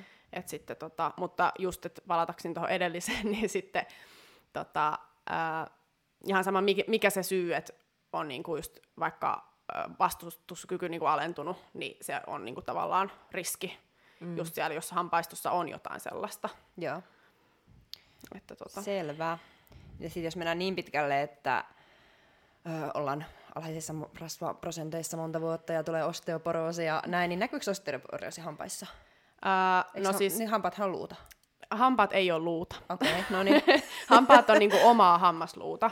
Et ne kehittyy eri tavalla kuin muut meidän tavallaan ö, niinku, nämä luusto niinku muuten tavallaan meidän luurangossa. Eli hampaat ei ole niinku luuta, eli tota, ne kehittyy sikioaikana eri niinku, soluaiheista kuin sitten taas meidän niinku, luurangon luut. Et sitten tota, hammas kiinnittyy semmoisilla niin ligamenttisäikeillä leukaluuhun, ja sitten se ihan vaan sen takia, koska meidän syödessä ja muuta, niin ne ei voi olla siellä silleen niin kuin, ää, ne täytyy vähän joustaa siellä, tai niin kuin luonto on tehnyt sen, että et, tota, ne joustaa pikkasen ne hampaat siellä, niin ne ei ole varsinaisesti osa meidän luurankoa, ja siihen ei päde ihan samat asiat kuin, niin kuin muuten meidän luustoon. Et leukaluussa voi näkyä osteoporoosi, kyllä, niin kuin röntgenkuvissa ja muuta, mutta hampaistossa se ei varsinaisesti sillä lailla vaikuta. Joo. Joo, koska ne on kehittynyt niin kauan aikaa sitten just ne, että on niin kuin tavallaan sellaisia herkkyysaikoja, just vaikka ö, tota, raskauden aikana ei voi tiettyjä vaikka antibiootteja syödä just ihan vaan sen takia, koska tota, just sikiöille voi tulla niitä haittoja sit vaikka just niin kehityks, niin kuin niiden ö, hampaiden kehityksen takia.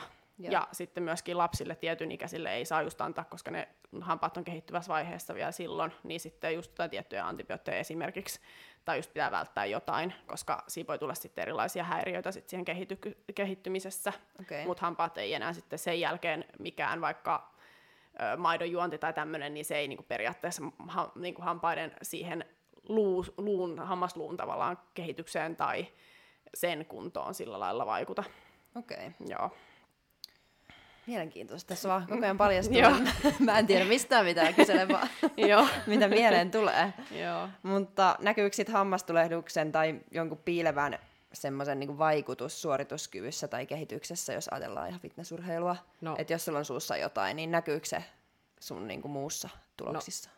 itse asiassa tulehdushan, ihan sama mikä tulehdus, niin sehän niin kuin rasittaa elimistön omaa puolustusjärjestelmää ja sen oikeanlaista toimintaa.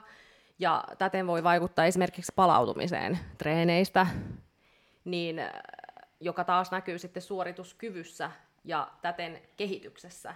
Et ei välttämättä pysty antamaan itsestään, itsestään niin paljon kuin haluaa, kun ei ole palautunut optimaalisesti. Ja sitten se niin täten näkyy myös siinä kehityksessä, mm. että, että hammasperäinen infektio on niin kuin, yleisterveydellinen vaara. Joo. Et, mm. et, se niinku voi myös nostaa myös elimistön tulehdusarvoja. Mm. Ja äh, mikäli se on niinku semmoista oikeasti vakavaa infektioa siellä, niin sehän niinku kylvää myös bakteereita elimistössä ja voi jopa aiheuttaa äh, jotain sydämen sisäkalvotulehduksia. Niin, kyllä. Et, et kaikki on Joo. mahdollista. Kyllä. Et se on ihan yleisterveydellinen vaara. Kyllä. Joo. Okei. Et sitten tota, ei, tästä aiheesta ei ole tehty tutkimuksia, että, että miten vaikuttaa just johonkin kehittymiseen tai muuta, mutta periaatteessa just niinku tavallaan ihan, miettii kun miettii että siellä, sitä prosessia. Niin, ja niin, Joo. niin sitten tavallaan niinku voisi ajatella näin, mutta mitään oikeata dataahan ei ole mm. tällaisesta niinku, tavallaan linkistä, mutta ihan sama mikä, että ää, sekin tulee usein aika yllätyksenä, että just, että jos on vaikka ää, ikenistössä vaikka ientulehdusta, niin se on sama kuin sulla olisi niin kuin tulehtunut haava, kämmenen kokoinen haava vaikka reidessä, mm. niin kyllähän siihen nyt haluaa tavallaan puuttua. Niin. Et, niin kuin, et, Niin. et se jatkaa elämää normaalisti, jos sulla on kämmenen kokoinen haava jossain, niin kuin, mm. niin kuin tulehtunut haava jossain jalassa, mutta sitten kun se on suussa, niin sitten ihmiset vähän sillä olkaa kohattaa silleen, että sitä ei niinku tajuta sillä että se on oikeasti niinku tärkeää hoitaa sitten. Ja sitten just on semmoinen elimistön rasite justi. Mm, mm, mm. Kyllä. Ja sitten voihan se olla semmoinen sairastelukierre kierre päällä, jos siellä on joku piilevä justiin tuo infektio juurenkärjen alueella, mm. mistä potilas ei ole tietoinen, se ei mm. oireile millään tavoin. Niin, niin tota, kyllähän se ennen pitkää oireilee, mutta se voi pitkäänkin mm. olla sillä mm. hiljaiselossa siellä, niin kyllähän se niinku voi vaikuttaa Ja aiheuttaa kaikkeen. muuta, muuta Kyllä, Niin kuin, joo. Mm, Et kyllä. kannattaa sitten, jos on jotain flunssakiertoa, vaikka niin käydä hammas lääkäristä. niin kuin, mm. niin, Niin, katsomassa, miksei. että mikä tilanne Jep, Kyllä, että kyllä niinku, se on. isossa mahdollista. roolissa. kyllä. Joo, Et kyllä. Nyt kun näitä asioita availlaan, niin Joo, oikeasti kyllä. se on tärkeää, Jep. että suu Ja- on kunnossa. Kyllä, ja sitten on todettu, että siis, ö, esimerkiksi just ientulehduksella ja parodontiitilla on yhteyksiä vaikka just sydän- ja verisuonisairauksiin, mm. että, että ne ri- lisää toistensa, tai siis se lisää niinku tavallaan just esimerkiksi ö, sepelvaltimotaudin tai Kyllä. joku muun valtimokovettumataudin niinku syntyä. Ja et jopa niinku verisuonistosta on löydetty niistä, kun valtimokovettumataudissa on, siellä on semmoisia niinku plakkeja mm. siellä verisuonissa, mitkä sitten niinku ohen, tai niinku silleen, ää, vaikeuttaa sitä verenkulkua, ja sitä voi, kautta voi justiin tulla esimerkiksi sepelvaltimotaudista rintakipua ja muuta. Mm. Niin sitähän on todettu, että niissä valtimoplakeissa, mitä siellä on, niin sieltä on löydetty hammasperäisiä niin kuin bakteereja. Bakteereja. Kyllä, tämä on ihan on niinku, tutkittua. Tämä on ihan tutkittua mm, juttua. okei. Joo, että se on niinku, ö, riski myöskin just niinku sydän- ja verisuonisairauksille myöskin, jos on niinku tämmöinen. Mm. Ja myöskin pahentaa, jos on vaikka diabeetti, diabeetikko, niin pahentaa tavallaan sen hoitotasapainoa ja puolia toisin. Mm. Et sitten ne on yleensä myös käsikädessä sillä että jos on vaikea niin kuin iän tilanne, niin tota, se vaikeuttaa sitä diabeteksen niin hoitotasapainon niin kuin saamista mm. ja niitä verensokereiden laskua. Ja sitten taas toisen suuntaan, että jos ne verensokerit on hirveän korkealla, niin ne vaikeuttaa taas sitten niin kuin ikenistön niin kuin palautumista ja mm. parantumista ja Joo. sitten sitä hoitoa vastaavuutta ja muuta. Kyllä. Eli yleisterveydellinen vaara. Kyllä. ja tä- osa Selkeästi. yleisterveyttä. Kyllä. Miten sitten tuohon treenaamiseen liittyen, että ainakin itsellä on niinku varmaan huono tapa hampaiden kannalta, kun tekee jotain raskaita toistoja ja sarjoja, niin puree niin kuin suuta yhteen leukoja mm. tosi niin kuin tälleen. Mm. Niin onko se kuinka paha ja pitäisikö, en todellakaan käytä, mutta pitäisikö ehkä käyttää jotain hammassuojia treenissä, niin kuin jotkut lätkäpelaajat vai mitkä nyrkkeilijät laittaa suojaksi, niin kuinka huono se on, että käy, käy tuolla salilla monta kertaa viikossa ja puree suuta yhteen? No kyllähän siis tota, äh, niin kun just se kova yhteenpureminen ja muu, niin sehän on hampaille rasite ja niin kun, omille niin kun puremalihaksille ja nivelille, niin kun leukanivelille rasite. Et, äh, tota, niin kauan kuin niin kuin siellä hampaistossa ei ole mitään isompia muutoksia, löydy vaikka just tarkastuksen yhteydessä mitään kovaa kulumista, koska siis tämmöinen just yhteenpureminen ja vaikka just narskuttelu, niin nekin kanssa just lisää sitä hampaiden kulumista.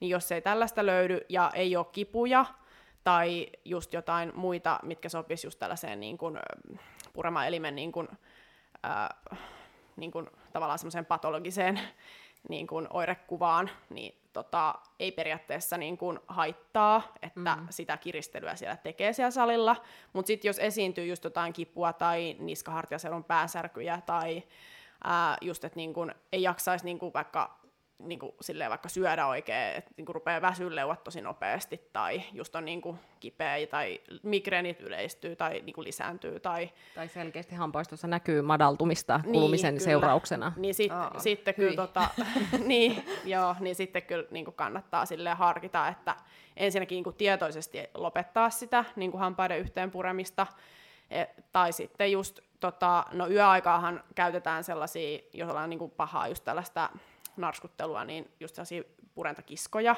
ne tehdään niin kuin vastaanotolla, just sellaisista hammasmalleista tai niistä jäljennöksien avulla.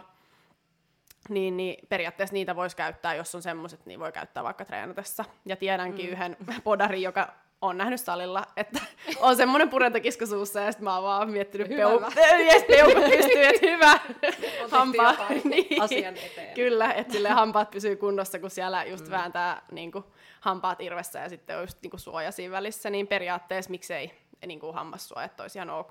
Mutta ehkä sitten se ää, hammassuoja, mitä käytetään just vaikka lätkän pelussa, niin sehän niin kuin suojaa etuhampaita enemmänkin. Että sehän ei tavallaan sit niitä purupinnoja estä sitä, tavallaan sitä puremista mm, yhteen, mm, sellaista mm, jäkittämistä.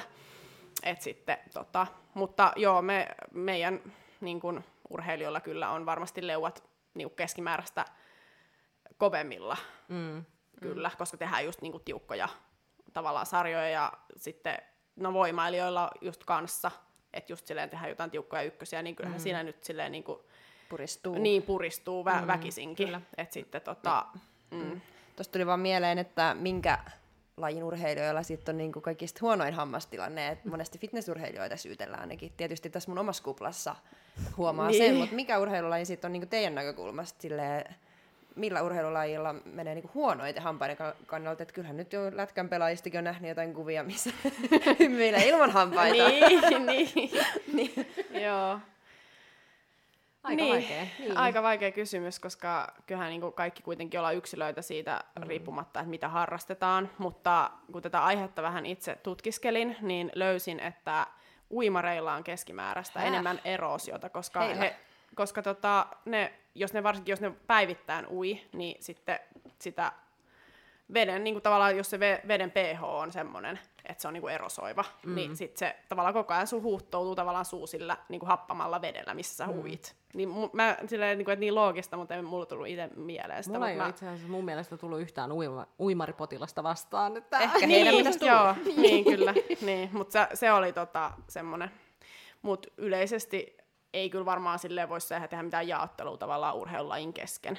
Niin kuin, tai silleen, että et kellä on niin kuin huonommassa kunnossa, että yksilö, ja sitten se riippuu just siitä, just niin kuin niiden, ö, vaikka just treenin tai niin kuin ylipäänsä ympärillä sitten sitä, se just se nauttimistiheys, just kaikki erilaisia niin kuin just näitä, ää, mitä mm. niin kuin just hiilihydraattipitoisia juomia tai ruokia tai näin, että, että se nauttimistiheys on, eikä niinkään se, just se määrä mm, tai silleen, kyllä. mutta joo. Joo. Mitäs sitten, öö, meillä oli siis jossain vaiheessa aikoja sitten tämä kysymysboksi tuolla meidän Instassa, että kuuntelijat sai laittaa kysymyksen, niin siellä kysyttiin kynsien syömisestä ja sitten, että marjat ja kasvikset, miten ne vaikuttaa hampaisiin, niin Kysytään nämä tässä välissä pois. No, marjat ja kasvikset, nehän on niinku tosi yleisiä, kulutetaan paljon ja syödään ja kuuluu, kuuluu ruokavalioon ja sillä lailla, mutta siis sanotaanko näin, että marjat ja kasvikset ylipäätään se on se niin kuin happamuus, mikä sen ratkaisee, ja kaikki sen tietää, että mitä happamman makuinen, niin sen kuluttavampi se on. Tai siis en tiedä, tietääkö kaikki, En mutta tiennyt, mitä tiedän. happamampi, niin kuluttavampi se on. Että marjoissa esimerkiksi pH on 2,5-3, mm. about mm. noin. Ja sitruunaa on noin ehkä kaksi. Niin. Joo. Ja sitten, alle 5,5 pH, kun mennään, niin se alkaa kuluttaa hampaistoa.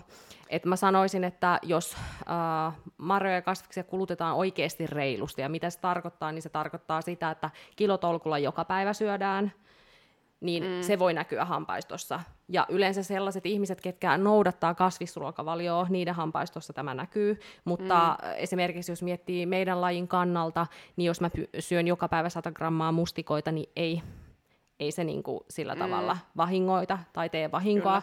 Ja, ja vielä siitä, että esimerkiksi jos mustikoita kuluttaa oikeasti reilusti, niin se myös värjää hampaistoa, että että nämä on ne haitat, mitä on, mutta onhan marjat ja kasvikset terveellisiä justi, mm. että marjoissakin on paljon kuituja ja muita hivenaineita, vitamiineja, mi- mitkä ehdottomasti kannattaa olla siellä ruokavaliossa, että, mm, että kokonaan ei pidä luopua, mutta liika on liikaa. niin, niin, kyllä ihan sama, mikä niin kuin niin, aina sitten just määrä on se mm. asia, mikä ratkaisee, eikä niinkään se, että yksittäin just nautittuna joku asia että olisi niin kuin liikaa tai muuta. Että kyllähän niitä kasviksia, marjoja ja hedelmiä täytyy kuitenkin kuluttaa, että se on ihan mm. terveellistä. Ja niin, kun saa niitä suojaravintoaineita, mitkä taas sitten sitä kautta niin kuin, yleisterveyteen ja sitä kautta niin kuin sitten positiivisesti heijastuu tavallaan suun tilanteeseen. Jos mennään niin kuin pelkästään hampaiden mukaan, niin ei pitäisi syödä mitään koskaan.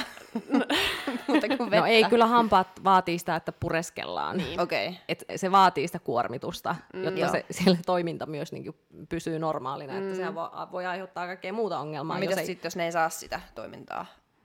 No sehän se haurastuu, niin kuin, ei se suu toimi normaalilla tavalla Se sen niinku jälkeen. treeniä myös Niin se on siinä. myös treeniä suuhun ja hampaistoon ja leukaniveliin. Niin että- kyllä, ja sitten just sillain, ö, purennallisesti se vaatii sitä tavallaan sitä, että purenta, purennas voi alkaa tulee muutoksia, jos niitä hampaita ei käytetä. Mm, kyllä. Et sitten tota, se on just tärkeää, että sitten Et siellä kuitenkin, sielläkin elää jatkuvasti tilanne. Niin, ne elää sitä omaa elämää siellä, että Niin. siellä tilanne voi muuttua, jos mm. joku radikaalinen juttu tapahtuu. Et.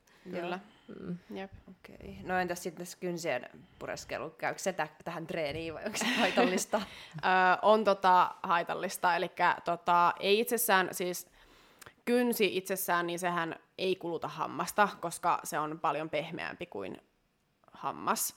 Mutta äh, hampaissa tavallaan just se, että jos sä kynsiä pureskelet, niin se, mikä kuluttaa hampaita myös, on semmoinen niin kuin just se äh, narskutteluliike tai semmoinen niin kuin leikkaava liike siinä hampaiden kärjissä, että kun, jos kynsiä pureskellaan, niitä pureskellaan noilla etuhampaiden kärjillä, niin sitten ne tavallaan hieroutuu toisiaan vasten sitten ne hampaat siinä prosessissa, ja sitä kautta niin kuin voi sitten just noin etuhampaat sitten lähteä kulumaan ja lyhenemään sen seurauksena, jos niin kuin oikeasti on pitkäaikainen tapa, mm. huono tapa pureskella kynsiä, niin se voi alkaa näkyä sitten tota, pidemmän päälle. Mm. Et sitten tota, ei kannata pureskella kynsiä. ja varmaan niistä voi tulla jotain bakteereja lisää sinne suuhun sormista. No sormien kautta ei kyllä äh, siis reikiä aiheuttava bakteeri niin kuin sillä mm. lailla. Okay. Et se siir- sehän niinku, jos se jossain vaiheessa siirtyy, niin se siirtyy yleensä lapsuudessa, esim. Mm. äidiltä lapselle. Mm. Joo. Mutta suoraan Kyllä. sormista niin ei samalla tavalla tietenkään. Et sit, no ihan niinku tavallaan ö, suun ja hampaiston niinku bakteerit, kun on vähän semmoinen yleinen harhakäsitys myös, että et voisi saada tavallaan vaikka ö, niinku suudellessa tavallaan kumppanilta vaikka niitä karjesbakteereita, mutta ei se ihan niin mene, että et kuitenkin siis meillä on oma tavallaan semmoinen mikrobiomi siellä suussa, mikä on kehittynyt just varhaislapsuudessa, mm. samalla tavalla kuin ö, niin kuin, tavallaan suoliston niin kuin hyvät bakteerit, niin nehän kehittyy silloin ihan la- varhaislapsuudessa, sen takia pitäisi niin kuin just monipuolisesti niin kuin syödä silloin ihan, ihan pienenä, että sitten tota, se suolisto muokkaantuisi semmoiseksi niin kuin terveelliseksi. Ja tota, sama pätee vähän niin kuin suussa, että sitten tota, kun se on vielä semmoisessa niin kuin kehittymisvaiheessa se mikrobiomi siellä, missä niin kuin elää, tav- tai niin kuin sillä lailla, koska suussahan on hy- hyviäkin bakteereja, jotka tavallaan niin kuin suojaa sitten ja on ihan tarpeellisia, niin sitten jos niille ää, just varhaislapsuudessa antaa niille karjesbakteereille tosi paljon tilaa, eli saa sen tosi varhaisesti vaikka äidiltä sen tartunnan, tai sillä lailla niitä bakteereja suuhunsa, ja sitten myöskin syödään paljon sokeria sit silloin ihan varhaislapsuudessa, niin sitten se tavallaan lisääntyy ja saa paljon elintilaa sitten siellä suussa, ja silloin yleensä sitten on niin kuin alttiimpi reikintymiselle koko loppuelämänsä. Mm. Et sitten se on muokkaantunut siinä ensimmäisen kolmen ikävuoden aikana sellaiseksi, että se ei enää suuntaan ja toiseen niin kuin ihan hirveästi muokkaannu, mm, ellei nyt ole jotain ihan älyttömiä antibioottikierteitä, että joudut syömään tai just jotain ää, niin kuin tämmöistä, että sitten se vähän muokkaantuisi. Samalla mm. tavalla kuin suolistossakin voi just aiheuttaa niin kuin, niin kuin antibiootit just haittaa sille pidempiaikaisesti sitten. Mm. Et siinä vaiheessa, kun aikuinen ihminen on niin. jo, niin kuin, siis se hampaisto on jo kehittynyt, niin, ja niin siinä vaiheessa se karjasbakteeri ei tartu todellakaan samalla tavalla, tai siis sanoisin jopa, että ei, ei, ei tartu, tartu. käytännössä niin, kyllä, ei tartu. Kyllä, että ei se, ei se siinä vaiheessa enää, että niin. se kaikista radikaalisin aika äh, on silloin varhaislapsuudessa. Okay. Joo, että sitten tota, se on myös sellainen yleinen harhakäsitys, mm, että kyllä. se jotenkin tarttuisi tai että ei voisi niinku just sillain, vaikka just, no kaikkien ei kannata valita kumppania sille, jolla on ihan hirveästi reikiä, mutta, mm. mutta tota, että se ei Mut sillä... en usko, että se sun niin kuin ns-hampaisto sen jälkeen ei, reikiintyy ei, radikaalisti ei, siellä, joo. kun kumppani on semmoinen niin. taas, että ei se enää niin. siinä vaiheessa. Ennemminkin sitten, jos kumppanilla on ihan hirveästi reikiä, niin hänen elämäntavoissa on varmaan jotain sellaista, mikä on aiheuttanut ne reijät sinne. Niin jos sä rupeat niinku niitä tavallaan elää sen kanssa ja rupeat vähän niinku matkiin niitä, niin mm. kyllähän sitten alkaa reikiä tulemaan. Mm. Eikä, että se ei ole se bakteeri, vaan siis ni, niin kuin mm. ehkä ne elämäntavat enemmän. Aiheuttaako sitten alkoholi ja nuuska ja tupakka ja tämmöiset päihteet? Mitä ne aiheuttaa? Aiheuttaako ne reikiä tai jotain muuta pahaa? No kyllähän ne aiheuttaa vaikka mitä. Vaikka mitä. Joo, kyllä. joo.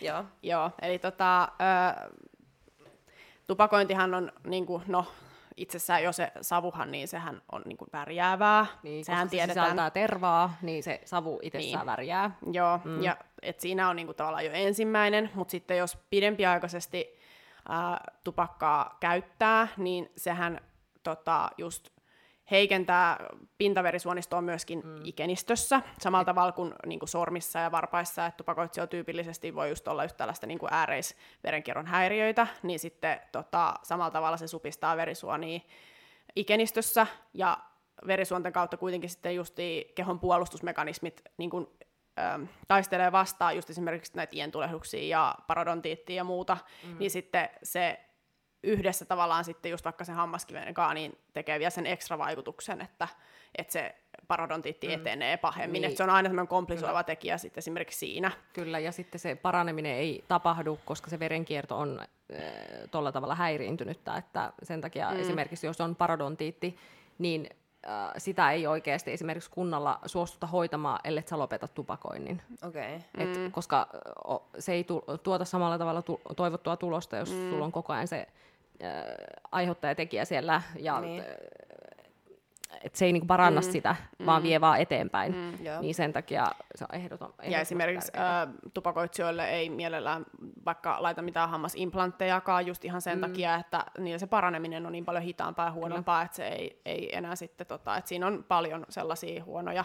Ja sitten tietenkin tupakointi, ää, kun se on karsinogeenistä tai siinä on paljon karsinogeenisia yhdisteitä, niin se tota, ää, lisää niin suusyöpäriskiä hmm. niin paljon, ja sitten vielä ää, se riski moninkertaistuu, jos olet samaan aikaan alkoholin ja tupakan niin kuin, tavallaan suurkuluttaja. että se riski niin kuin, suusyövän muodostumille ja, tai suusyöpävaaraa lisääville niin kuin, limakalvon muutokselle, niin se on se lisää sitä riskiä.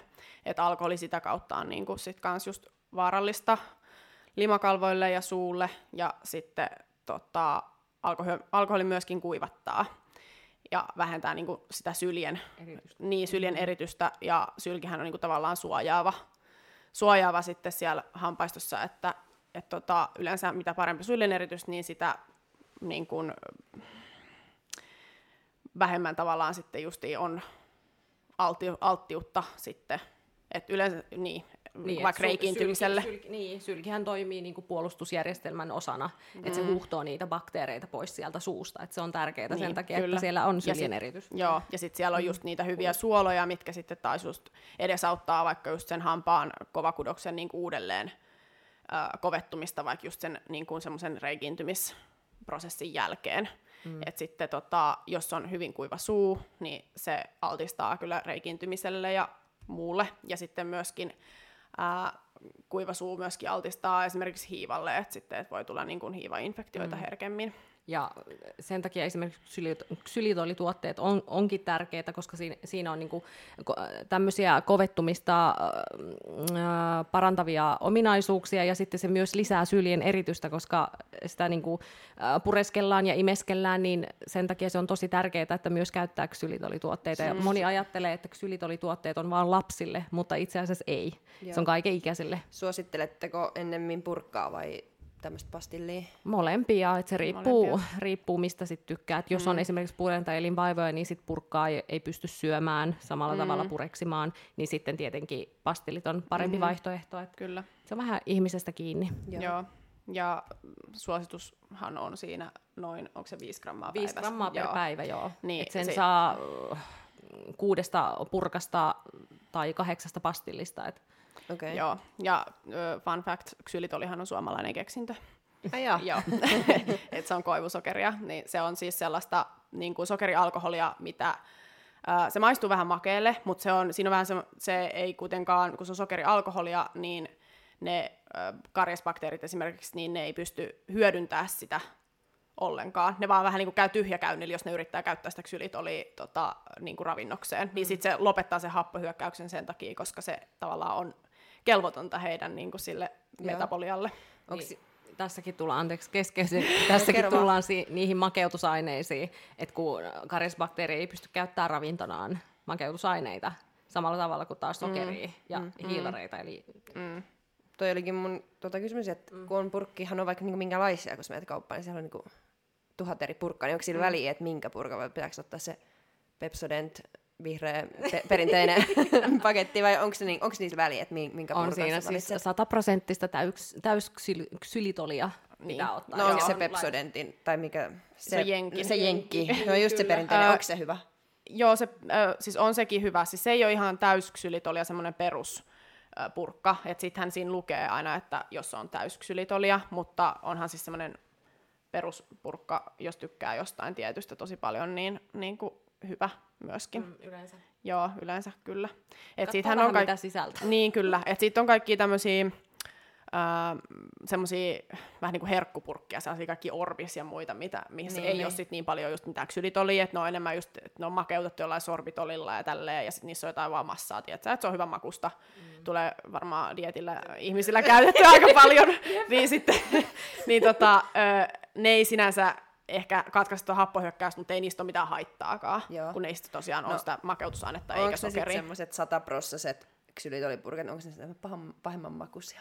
No ei, no ei, ei, ei ole, ei ole. Niistä ehkä vaan katoo ehkä se maku nopeammin, ehkä, en mutta, tiedä. mutta mm. tota, sille ei, ei, mm. ei, ei ole niinku mitenkään pahan onks, makuisia. Onko purkka tavallaan semmoinen itsestään toimiva, että silloin kun siitä katoo sen maku, niin se, sen voi heittää pois, tai että se pitää heittää siinä vaiheessa Se on noin viisi minuuttia, mm, mitä viisi pitäisi minuuttia. pureskella. Mm, joo. joo. Et sitten just ongelma tulee just niille, joilla on vaikka jotain puremailinvaivoja, jotain just tota, ähm, leukanivel tai niin kuin puremalihaskipuja tai muuta, niin sehän tulee se yleensä se ongelma siitä, että se purkka jää pyöriä sinne suuhun niin pitkäksi aikaa. Mm, Varmaan kaikki on joskus syönyt purkkaa silleen, että se, se koko päivän, että se rupeaa niin kuin, tota, niin kuin jauhostua suussa. Niin se on jo ihan niin kuin liikaa, että sit se niin kuin just no, tekee tavallaan sitä ylimääräistä jauhamisliikettä siellä hampaalla, että se on niinku kuluttavaa ja sitten myöskin kuluttavaa tietenkin nivelillä ja mm. sitten niinku, tota, just purema lihaksille niinku semmoista niinku, kipua aiheuttavaa tai niinku ongelmia aiheuttavaa. Että, et sitten, tota, mutta se viisi minuuttia on se, mitä suositellaan joko imeskellä sitä psyylitolipastillia tai sitten pureskella purkkaa. Joo. Mm. Ja jenkkipurkka ihan hyvä, tai sitten tämmöinen vielä parempi on 100 prossaa ksylitoli. Joo, joo, joo. ja sitten just jotkut lääkerodentsit ja tommoset niin ksylitolipastillit on ihan hyviä. Joo. Jep. Joo, ja ne on hyvän makuisia. Mutta siis mitä haittoja se voi aiheuttaa, niin jos niitä nyt runsaasti oikein koko paketti kerrallaan syö, niin saattaa tulla jotain vatsaoireita, mutta that's it. Ei Joo. Niin ei siinä muuten niin. sillä mitään haittaa ole, mm. että... Joo. Pikemminkin Joo. hyötyjä sitten hampaiden osalta. Oikein. Niin, hampaiden niin, osalta, kyllä. kun käyttää Joo, oikein. Niin. Mm. Joo. Entäs sitten nuuska? No nuuska on kans, mm. se on tosi yleinen ja... Fitnessurheilijat kyllä aika paljon nuuskaa. Niin, niin. nuuskaa ja... itse asiassa kyllä. Vaihtanut tupakan nuuskaa. Niin, mm. kyllä, joo. Miten te näette sen? No onhan siis, nuuskakin on tupakkatuote, että Mm. ei sitä voi suositella. Siinä tota, on siis niitä niinku, syöpääkin aiheuttavia ainesosia, niin kuin siinä, itse Mm. just siinä, niin tota, ne, jotka vaikka paljon nuuskaa, niin löydätte varmaan sieltä, missä se nuuska yleensä lepää, niin sieltä huulen alta sieltä ikenistöstä sellaista vaaleata pintaa, sellaista karheeta. Sitä Niin, kutsutaan itse asiassa meidän alalla norsun nahkaksi. Kyllä.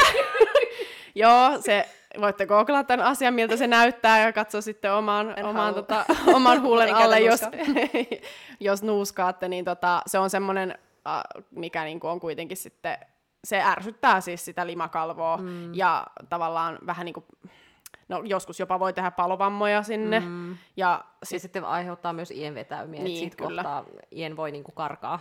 niin, kun se karkaa. koko ajan tavallaan sit lepää siihen, ärsyttää sitä ientä. Niin, ja sitten kun ien karkaa pois, niin tulee se itse hammasluu esille, eli ei, se suojaava kerroskiilletta ei ole enää siinä, niin se voi olla tosi myös sensitiivinen, että Mm, reagoida esimerkiksi kylmään tai kuumaan tai ilmavirtaan, että et Niin. ei se... Ja sitten se on alttiimpi se tavallaan se paljastunut juuripinta, mikä mm. siinä hampaassa sitten alkaa näkymään sen ien vetäimen niin kuin vuoksi, niin Alttiimpi, alttiimpi reikiytymiselle. Mm. Joo, että se on tota myöskin. Joo. Mutta nuuska on semmoinen vähän uusi tuote sillä lailla niin kuin tiedemaailmassa, että et sitä ei ole tutkittu todellakaan niin paljon kuin tupakkaa. Et tupakostahan on ihan hirveästi tutkimuksia ja just tiedetään tasan tarkkaan, että miten se on haitallista ja millä tota, todennäköisyyksillä ja muuta, mutta nuuskasta ei ole ihan hirveästi tutkimuksia ylipäänsä. Ö, ollaan mietitty, että, tai siis spekuloitu, että onko sillä just vaikka nielusyöpää niin kuin lisäävä riski, koska sä kuitenkin nielet tavallaan sitä nestettä siitä koko ajan, mm. vähäsen siitä, mikä valuu siitä, sit siitä nuuskasta. Ja tietenkin just huulisyöpää niin kuin, niin kuin lisää sitä riskiä ja muuta, mutta joo. Mutta jos nyt päätyisi niinku valita, niin nuuska on pienempi paha kuin tupakointi niinku hampaistoon ja yleisterveyden kannalta, mutta ei tietenkään nuuskaakaan voi suositella, koska siinä on näitä samanlaisia riskejä, ei ehkä samassa mm. määrin, mutta ei myöskään tiedetä riittävästi mm. niinku ihan Joo. tutkimusten puolesta. Ja ihan taas hypätään aiheesta, niin tässä tullaan taas niihin tota, makeutusaineisiin, että mä oon sitä mieltä, että tota, turvallisempi, turvallisempi vaihtoehto on aina parempi päivittäiseen mm. käyttöön. Sen takia mieluummin makeutusaineita juomissa kuin sokeria. Mm. Kyllä. Joo. Mutta joo, siis mä, mä oon itse asiassa niin kun, kokonaisuutena mä oon ihan silleen positiivinen. Mä ajattelin, että fitnessurheilut olisi jotenkin, kes- tai siis että meidän laji olisi jotenkin huonompi vielä hampaille, mutta tämähän vaikuttaa ihan Mm. mm. niin kuin hyvältä. No, Kyllä. joo, ei, ei niinku tota...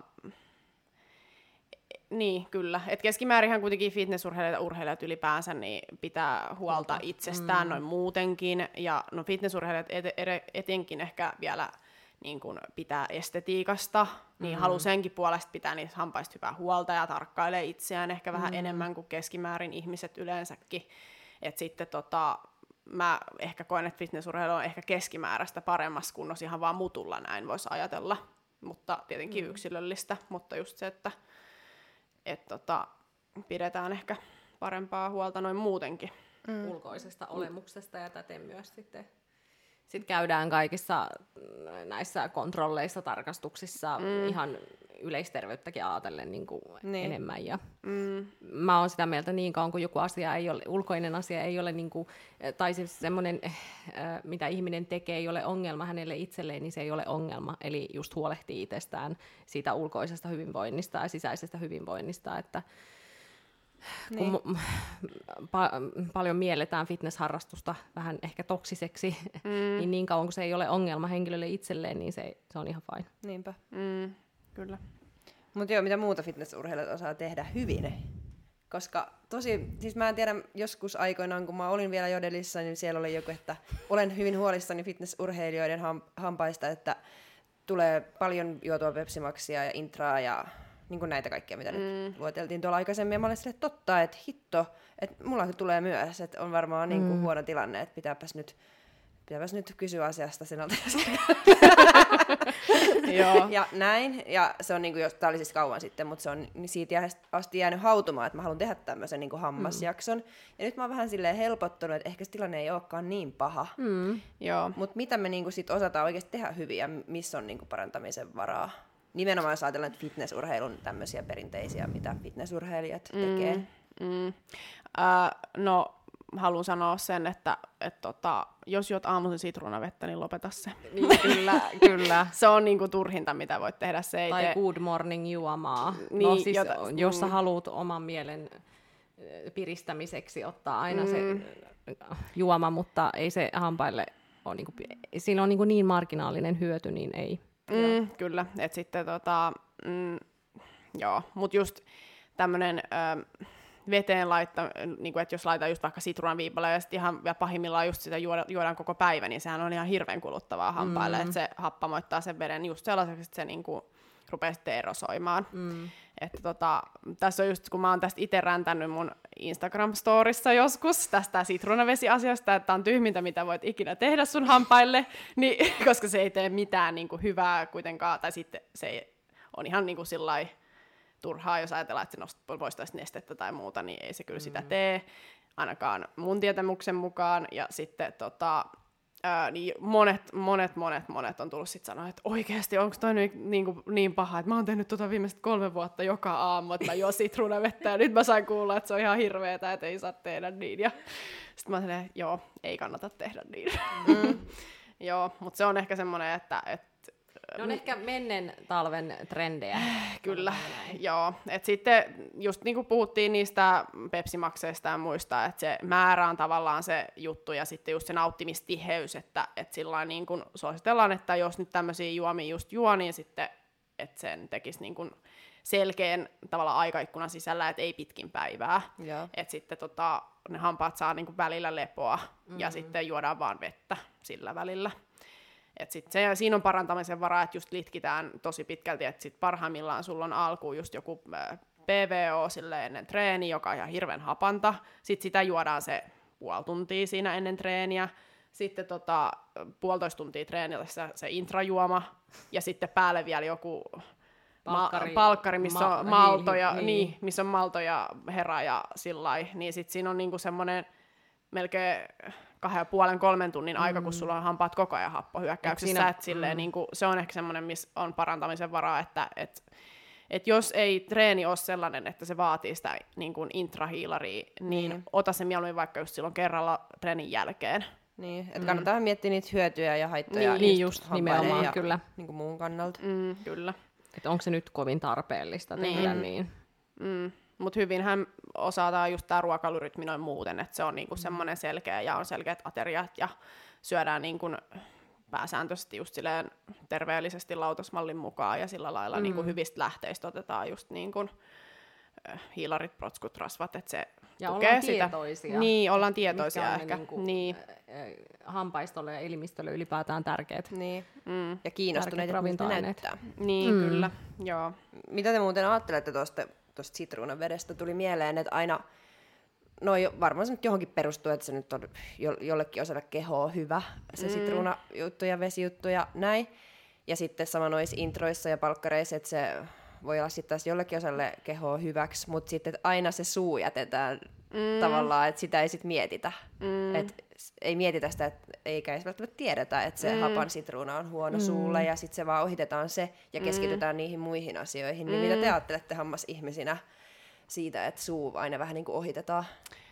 No se on, se on välillä ärsyttävää ja raivostuttavaa, että sitten se tavallaan niin kuin ohitetaan ja siis tulee paljon, no nykyään ollaan enemmän tietoisia siitä, että suu on osa tavallaan kokonaisterveyttä ja sillä niin kuin asenne on ehkä, asenneilmapiiri ylipäänsä niin kuin väestössä on vähän muuttumaan päin ja ollaan enemmän niin kuin huolissaan justiin oman suun terveydestä ja näin, mutta tota, kyllä on niitä paljon, jotka just vaikka tulee vastaanotolle ja kun kysellään, että mitä perussairauksia ja lääkityksiä on, niin mm. sitten, että no eihän tämä tähän hammashommaan niin kuin liity mitenkään. Mm, kyllä. Et silleen, no ihan kuin no su, sun tavallaan kehossa ne hampaatkin on kiinni, että et silleen mm. niin kuin ihan sama, et, niin, Kyllä. Et vaikka niinku ollaan hirveän tietoisia, mutta ei sitten kuitenkaan olla, että esimerkiksi mm. ei niinku tiedetä sitä, että äh, hampaiston yhteydessä koko kehoon.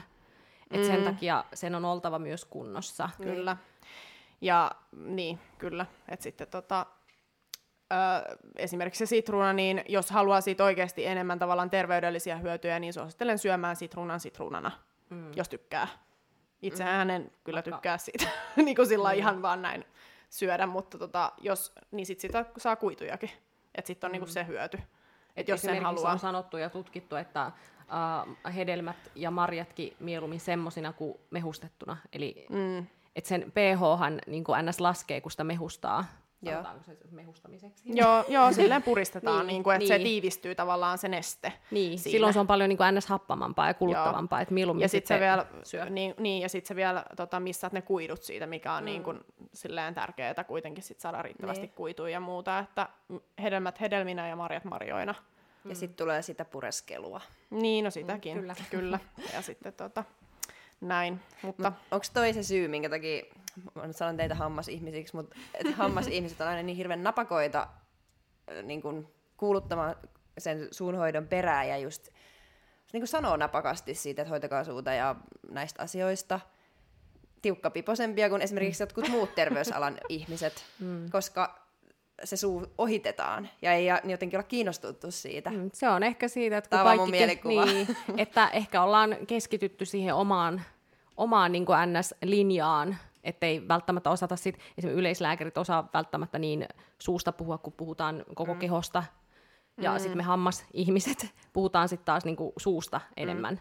Ja äh, kun miettii, että kun äh, tuohon tiukkapiposuuteen liittyen, niin, niin mä ainakin pyrin omalla toiminnalla semmoiseen vähän rennompaa otteeseen, että, että mitään ei tarvitse, mistään ei tarvitse luopua. Mm. vaan asioita voi pikkuhiljaa voimavarojen mukaan parannella. Mm. Ja mä pyrin justiin aina, jos mulle tulee uusia potilaita, niin, niin, niin äh, tunnistamaan sen henkilön niin kuin voimavarat ja niin kuin pikkuhiljaa edetä, eikä sille, että no niin, nyt teet näin. Koska se on, sehän on selvää, että mm. ei ihminen tee niin, jos ei. sille niin kuin sanoo ja käskee, että nyt niin, näin. kyllä. Jep. E, siis tämähän on niin kuin, tavallaan me hammasihmiset, ollaan vähän niin kuin, just kun me annetaan sitä terveysvalistusta ja ohjataan niihin parempiin elämäntapoihin tavallaan hampaiden kannalta ja koko terveyden kannalta. Että periaatteessa niin kuin hyvät elämäntavat niin kuin hampaiden kannalta on ihan koko ter- niin kuin mm. terveyden kannalta hyviä elämäntapoja. Mm. Niin tota, se on vähän niin kuin valmentamista omalla mm, tavallaan. Et se on niin kun, sä oot vähän niin kuin sen elämäntapamuutoksen valmentaja, mm. ja sit siinä pitää niin kuin tunnistaa just, että et se voi niin kuin just, jos joku aloittaa vaikka niin kuin fitnessurheilijana valmennuksessa, niin et sä laita sille suoraan viisijakosto-ohjelmaa ja sata sarjaa kaikkea sillä lailla, että silleen niin kuin yhtään kattomatta. Mm. Ja, silleen, ja sitten just ruokalappuun käteen ja näin, että se on ihan vähän sama juttu, että siinä tavallaan mennään niin kuin pikkuhiljaa edetään sit niin kuin parempiin valintoihin. Ja että sitten justi, että vaikka jos ollaan tosi kaukan siitä, niin kuin mikä olisi oikeasti hyvät vaikka hoitotottumukset ja ruokailutottumukset hampaiden kannalta, niin jos sen tavallaan, mä oon huomannut itse ainakin sen, että jos sen latoo sillä että pitäisi tehdä niin nämä, nämä, nämä, nämä, nämä asiat, niin ei se, se tuntuu niin, niin kuin ylitsevuotavalta se tavallaan kaikki informaatio ja sitten semmoiset niin kuin mm. overwhelming silleen, että en mä pysty tähän. Tuntuu mm. niin kuin liian isolta. Vähän sama just kuin jos sä rupeat vaikka elämäntapamuutos tekemään, vaikka niin kuin pudottamaan painoa tai Kyllä. muuta, että ne on niin kuin pieniä asioita, että joka päivä pieniä muutoksia parempaa ja mm. että siinä mm. tavallaan just sitä, että ennen ei ole ehkä just panostettu niin paljon koulutuksessakaan siihen potilaan kohtaamiseen kuin mm. ehkä meidän aikaan, kun Kyllä. me ollaan opiskeltu. Mm. Et siihen panostetaan tosi paljon, että mm. pystyttäisiin just tehdä sitä motivoivaa puhetta ja sellaista, mm. että et tota, just sillä että se, siinä tulisi semmoinen niin luottamussuhde ja sitten, että se potilas haluaa tehdä oikeasti ne asiat itsensä vuoksi. Ei sen vuoksi, että mä tuun nyt hammaslääkäriin, niin mun nyt varmaan pitää pari päivää langata näitä hampaita, vaan että mm. se tekisi itsensä vuoksi niitä asioita. Kyllä, niin. ja justiin perustelee kaiken. Jos sä niin. kä- käsket tai pyydät potilasta tekemään jotakin, niin sun pitää perustella, että miksi näin ja sille mm. kansankielelle, että se tulee ymmärretyksi, eikä sillä lailla, että menee yhdestä korvasta sisään toisesta mm. ulos ja, ja informaatio jää semmoiseksi lyhyeksi ja kylmäksi, että, että mm. askel kerrallaan aina. Mm, niinpä, kyllä. Mutta ehkä se, uh, en tiedä mistä se tiukkapipoisuus on sitten tullut. Ehkä se on vaan just... Vanha aikaa. Niin. Tunnistatteko te sen?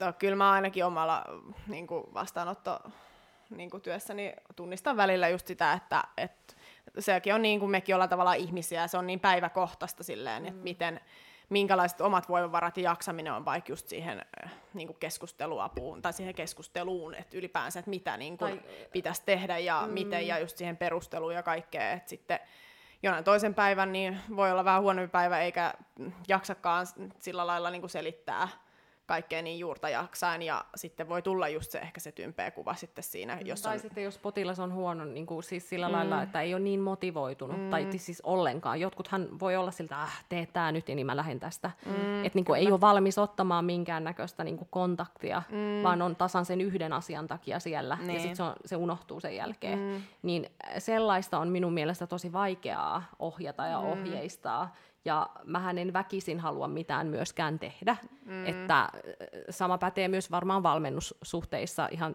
niin. näissä meidän piireissä, että, niinku, että jos ei olla sitoutuneita, sitoutuneita tekemään yhteistyötä, niin, niin siitähän et, et, ei tule sitten mitään. Ja sitten jos tullaan sen yhden asian takia, niin sit se voi vaatia niin kuin monen muun asian korjaamista, just mm. mitä sanoitte siitä tupakasta ja ientulehduksesta, mm. että mm tarvii niinku tehdä monta niin, asiaa, että saa Jep. sen kokonaisuuden toimii. Kyllä. Mutta mä en tarkoittanut, että hammaslääkärit on tympeitä, vaan just silleen, että jotenkin ne pitää, pitää sitä asiaa tosi tärkeänä ja sen huomaa mm. niistä ja sanoo tosi selkeästi, että miten, mit, mitä ainakin mitä mä oon käynyt hammaslääkärissä, niin on aina sanottu tosi silleen jotenkin, että on tullut sellainen, että hitto, että tekee kaiken väärin. Se ja, on ehkä myös vähän luonnekohtaista, niin. miten asiaa niin tuo niin. esille. Niin, ja sitten, ja mä en tarkoita, että se on huono asia, koska sitten se aina herättää. Ja just mm. tulee, että hei, tämä on oikeasti tärkeä juttu, että pitää panostaa mm. enemmän ja pitää niin kuin, miettiä näitäkin asioita, koska se suu jotenkin unohtuu tosi helposti. Mm. Sitten meillä oli joskus tuota ala-asteella meidän yhden luokkalaisen isä oli hammaslääkäri ja hän toi aina kun oli synttärit, niin kaikki muut toi näyttää karkkia tai jotain, mutta tämän hammaslääkärin lapsi toi aina semmoisia vohveleita, miss, minkä sisällä oli semmoinen vaaleanpunainen tiedätte, semmoisia waffeleita. Mm, ja se joo, oli just, just sen takia, että ei tule happohyök- tai että minimoidaan happohyökkäystä tai jotain. niin sit mulla on aina siitäkin sellainen, että et, et toi, niinku, toi näkyy vaan niin kaikkialla se suun, suun tärkeys niinku hammaslääkärin silmissä. Mm. tai silleen, että jos jostain alasteessa kerran nyt kuukaudessa jollain mm. on synttärit, niin ei silloinkaan voi mm. ottaa vähän isompaa sokeripläjäystä suuhun. Mm. Niin. niin tämmöiset asiat on vaikuttanut mun tähän mm. stereotypiaan hammasihmisistä. Niin, niin kyllä. Joo, en tiedä. Se on kyllä. Mm. Mutta joo, siis kyllähän se on niin kuin, että et, tota, ollaan niin, hammaslääkärit on hyvin tarkkoja, sitä munkin oma äiti on siis hammaslääkäri, ja mä oon niin kuin, jatkanut vähän niin kuin sitten ja jäljissään, että tämä on tullut vähän niin kuin äidinmaidossa sitten tämä niin kuin hampaista kiinnostuminen, niin tota, ää, tota, mä muistan, että me, meillä oli hyvin tarkkaa se yksi herkkupäivä viikossa ja sitten, että mm. et jos haluttiin vaikka niin kuin, joku karkkipussi, oli se sitten lauantai-pussi tai mikä tahansa, niin se syötiin yhdellä istumalla. Sitä ei silleen säästelty. Se mm. oli, se, oli se että sitten kun oli lopettanut syömisen, niin sitten sit se laitettiin pois. Mutta ne on hyviä tapoja. Mä, niin. mä tiedän, mä oon, mulla on välillä tosi niinku mustavalkoisen ajattelua ja sille rankkaa käyttöä. Mun mielestä toi on hyvä juttu. Mun niin. mielestä toi on ihan silleen, että niin. et, n- nyt kun sanoit, että se on vielä hampaillekin hyvä juttu, niin mä alan ottaa tuon oman kasvatuksen. hyvä. että, hyvä. että karkit syödään ja sitten ne syödään, jos niitä jää, niin ensi viikolla uudestaan. Tai, mm. Mutta ei ainakaan niin kuin sitten napostella seuraavana päivänä niitä mm. loppuja. Mm. Niin, kyllä, ehdottomasti. Kun mä, mä oon itse asiassa törmännyt sellaiseen ilmiöön, että mielletään sitä jotenkin syömishäiriöiseksi, jos syö yhdeltä istumalta enemmän, mm. kuin se, että se olisi viikoittain vähän. Niin, Mutta mäkin olen törmännyt tuohon samaan. Niin, että niin. Niin kuin, miksi, koska sehän on ihan todistetusti niin. terveellisempää tehdä juuri niin, että säästää ne yhdelle päivälle kuin että lipittää ja syö mm. pitkin viikkoa. Mm, kyllä. ei se minun mielestä ole syömishäiriöistä sellainen. Niin. Että nykyään mielletään vähän niin kuin herkästi kaikkea, niin, mikä ei kyllä. ole oman miele, o, oma, omasta mielestä o, niin kuin Mm, ja voihan se olla syömishäiriö niin pohjastakin, että haluaa tehdä noin, että niin, ah, niin se vähän riippuu, kyllä, se kyllä. Riippuu, mm. Jos on silleen terveellä pohjalla, vaikka ajattelee oikeasti sitä suuta tai mm. muuta terveyttä, että tekee näin ja muita tavoitteita, mm. niin eihän silloin silloin välttämättä syömishäiriön kanssa mm. mitään tekemistä. Että niin, sehän kyllä, on, mistä kyllä, se tarve tehdä niin tulee. Niin, kyllä. Jep. Juuri näin. Mut joo. Kyllä. Jep. Mm, jep. Miten sitten, nyt tähän loppuun, meillä on, me ollaan kohta kaksi tuntia, kuulkaa, juteltu tässä. Ja tässähän olisi vielä vaikka niin, mitä. Niin. Jos lähdetään papattaa oikein niin. kunnolla. Mutta semmoinen jos vähän sidotaan tätä, niin miten, niitä hampa- miten pääsee niin kuin mahdollisimman pitkälle tässä asiassa? Et miten, miten me päästään mahdollisimman pitkälle ja silleen, mm. mitä kaikki ehkä mm. pystyy tekemään, jos Eli, on silleen mm. hyvät voimavarat mm. elämässä. Kyllä, eli niin kuin ihan perus aamuin ja illoin harjaa hampaita, käy säännöllisesti hammastarkastuksissa ja syö sä, niin kuin säännöllisin väliajoin. Sillä pääsee jo pitkälle ja lankaa myös viikoittain hampaita. Eikö se ole päivittäin? No siis päivittäin joka ilta mielellään, mutta jos se, että joka ilta ei jaksa sitä tehdä ja se saa sut sellaiseksi, että sä lopetat sen tekemisen, niin sitten edes, edes muutamasti, vi- niin, muutamasti viikossa. Mm, kyllä. Joo. Se on se. Niin. Mm. Kun, Sillä pääsee niin. pitkälle nimenomaan, jos tätä ajatellaan. Joo. Joo, kyllä. Ja sitten just... Öö, niin, just ne herkuttelut silleen tiettyyn ajankohtaan ja sitten tavallaan minimoi tavallaan ne nauttimistiheydet just niin kuin tosi sokerisissa herkuissa ylipäänsä, niin sekin on jo semmoinen, niin kuin, että mitä, millä pääsee pitkälle ja mm. ylläpitää niin kuin muutenkin terveellisiä elämäntapoja, että, että just sillä niin kuin tupakointia ja nuuskaus ja alkoholi just minimi ihan tällaisia perusjuttuja tavallaan, mm. että, että ne on myöskin, että tavallaan hampaat on kyllä semmoinen ne on kyllä semmoinen sielun peili siitä, että miten pitää, miten pitää itsestään huolta. Et siinä näkee kyllä tosi, tosi hyvin yleensä, että sitten kun ihminen avaa suunsa, niin sitten se kertoo tosi paljon omista elintavoista. Kyllä. Että sen huomaa siinä vastaanotolla kyllä, että, että se kertoo kaiken kaikkiaan kyllä. Mikä olisi semmoinen hyvä säännöllisyysväli käydä vastaanotolla? No sekin on yksilöllistä, että jo aina hammastarkastuksessa hammaslääkäri määrittelee yksilöllisen hoitovälin, että se riippuu siitä omasta vaikka reikiintymisriskistä tai hammaskiven muodostumisen nopeudesta ja muusta tämmöisestä, että, et, tota, mutta keskimäärin ehkä semmoinen kaksi-kolme vuotta on sellainen, milloin olisi hyvä käydä vähintään tarkastuksessa. Jotkut sitten vaatii sen, että käy ihan vuosittain, joillekin taas riittää vaikka neljän vuoden välein. Ja jotkut käy puoli vuosittain. Niin, että sitten jotkut saattaa käydä vaikka mm. suuhygienistillä sit hammaskiven mm. poistossa tai puhdistuksessa Joo. just vuosittain tai vuosittain. Ja hammaslääkäri sitten vähän harvemmin sit tarkastuksessa. Mutta sanotaanko ne parin vuoden pää, niin välein, jos käy hammaslääkärillä, niin, niin se, jo, se Niin, silloin saadaan hyvä. yleensä kiinni tavallaan sellaiset mm. niin kuin, just alkavat prosessit ja muuta, että ennen kuin isompaa tulee. Et kun on niin pitkäaikaisia prosesseja tavallaan, että et niin kun ne tapahtuu niin pitkän ajan kuluessa, just joku huono elintapa tai huonosti vaikka harjaaminen tai muuta, niin ne aiheuttaa ongelmia yleensä pitkällä aikavälillä, että se ei ihan kuukaudessa vielä yleensä mene. Okay. Et sitten tota, justiin se parin vuoden väli on yleensä aika riittävä just siihen, että saadaan sit kiinni just vaikka alkavia niin kuin, äh, karjasleesioita tai just niin niin. Niin kuin erosiovaurioita tai mitä vaan. Ja saadaan asiat eteenpäin. Niin, kyllä. Ja sanon vielä loppuun, että noi alkavat reijät, jos ne ei ole läpässyt kiillettä, niin niitä voi vielä pysäyttää. Senkin takia on erittäin tärkeää käydä käydä tarkistuksissa. Niin, niin kontrolloimassa mm. tavallaan se tilanne, että onko Kyllä. Niin kuin, tilanne mennyt huonompaa vai parempaa suuntaan. Ja niitä pysäytetään sitten harjaamalla hampaita ja hoitamalla ja käyttämällä fluorihammastahnaa. Niin, Jep. kyllä. Ja käymällä suuhygienistillä ja hammaslääkärillä. Niin, Joo. kyllä. Jep. Jep, kyllä. Tuleeko vielä jotain muuta tärkeää mieleen, mitä haluatte nostaa esille? No, me ei kai näin äkkiseltä aina. Ei. Kaiken näköistä on tästä puhuttu. Joo, aika pitkästi nyt on kyllä, kyllä. kerrottu. Mm. Että. Mutta kiitos, oli tosi niin kuin, mielenkiintoista ja mulle paljon uutta tietoa. Joo. Kiitos. Ja toivottavasti kuulijatkin sai tästä uutta. Joo.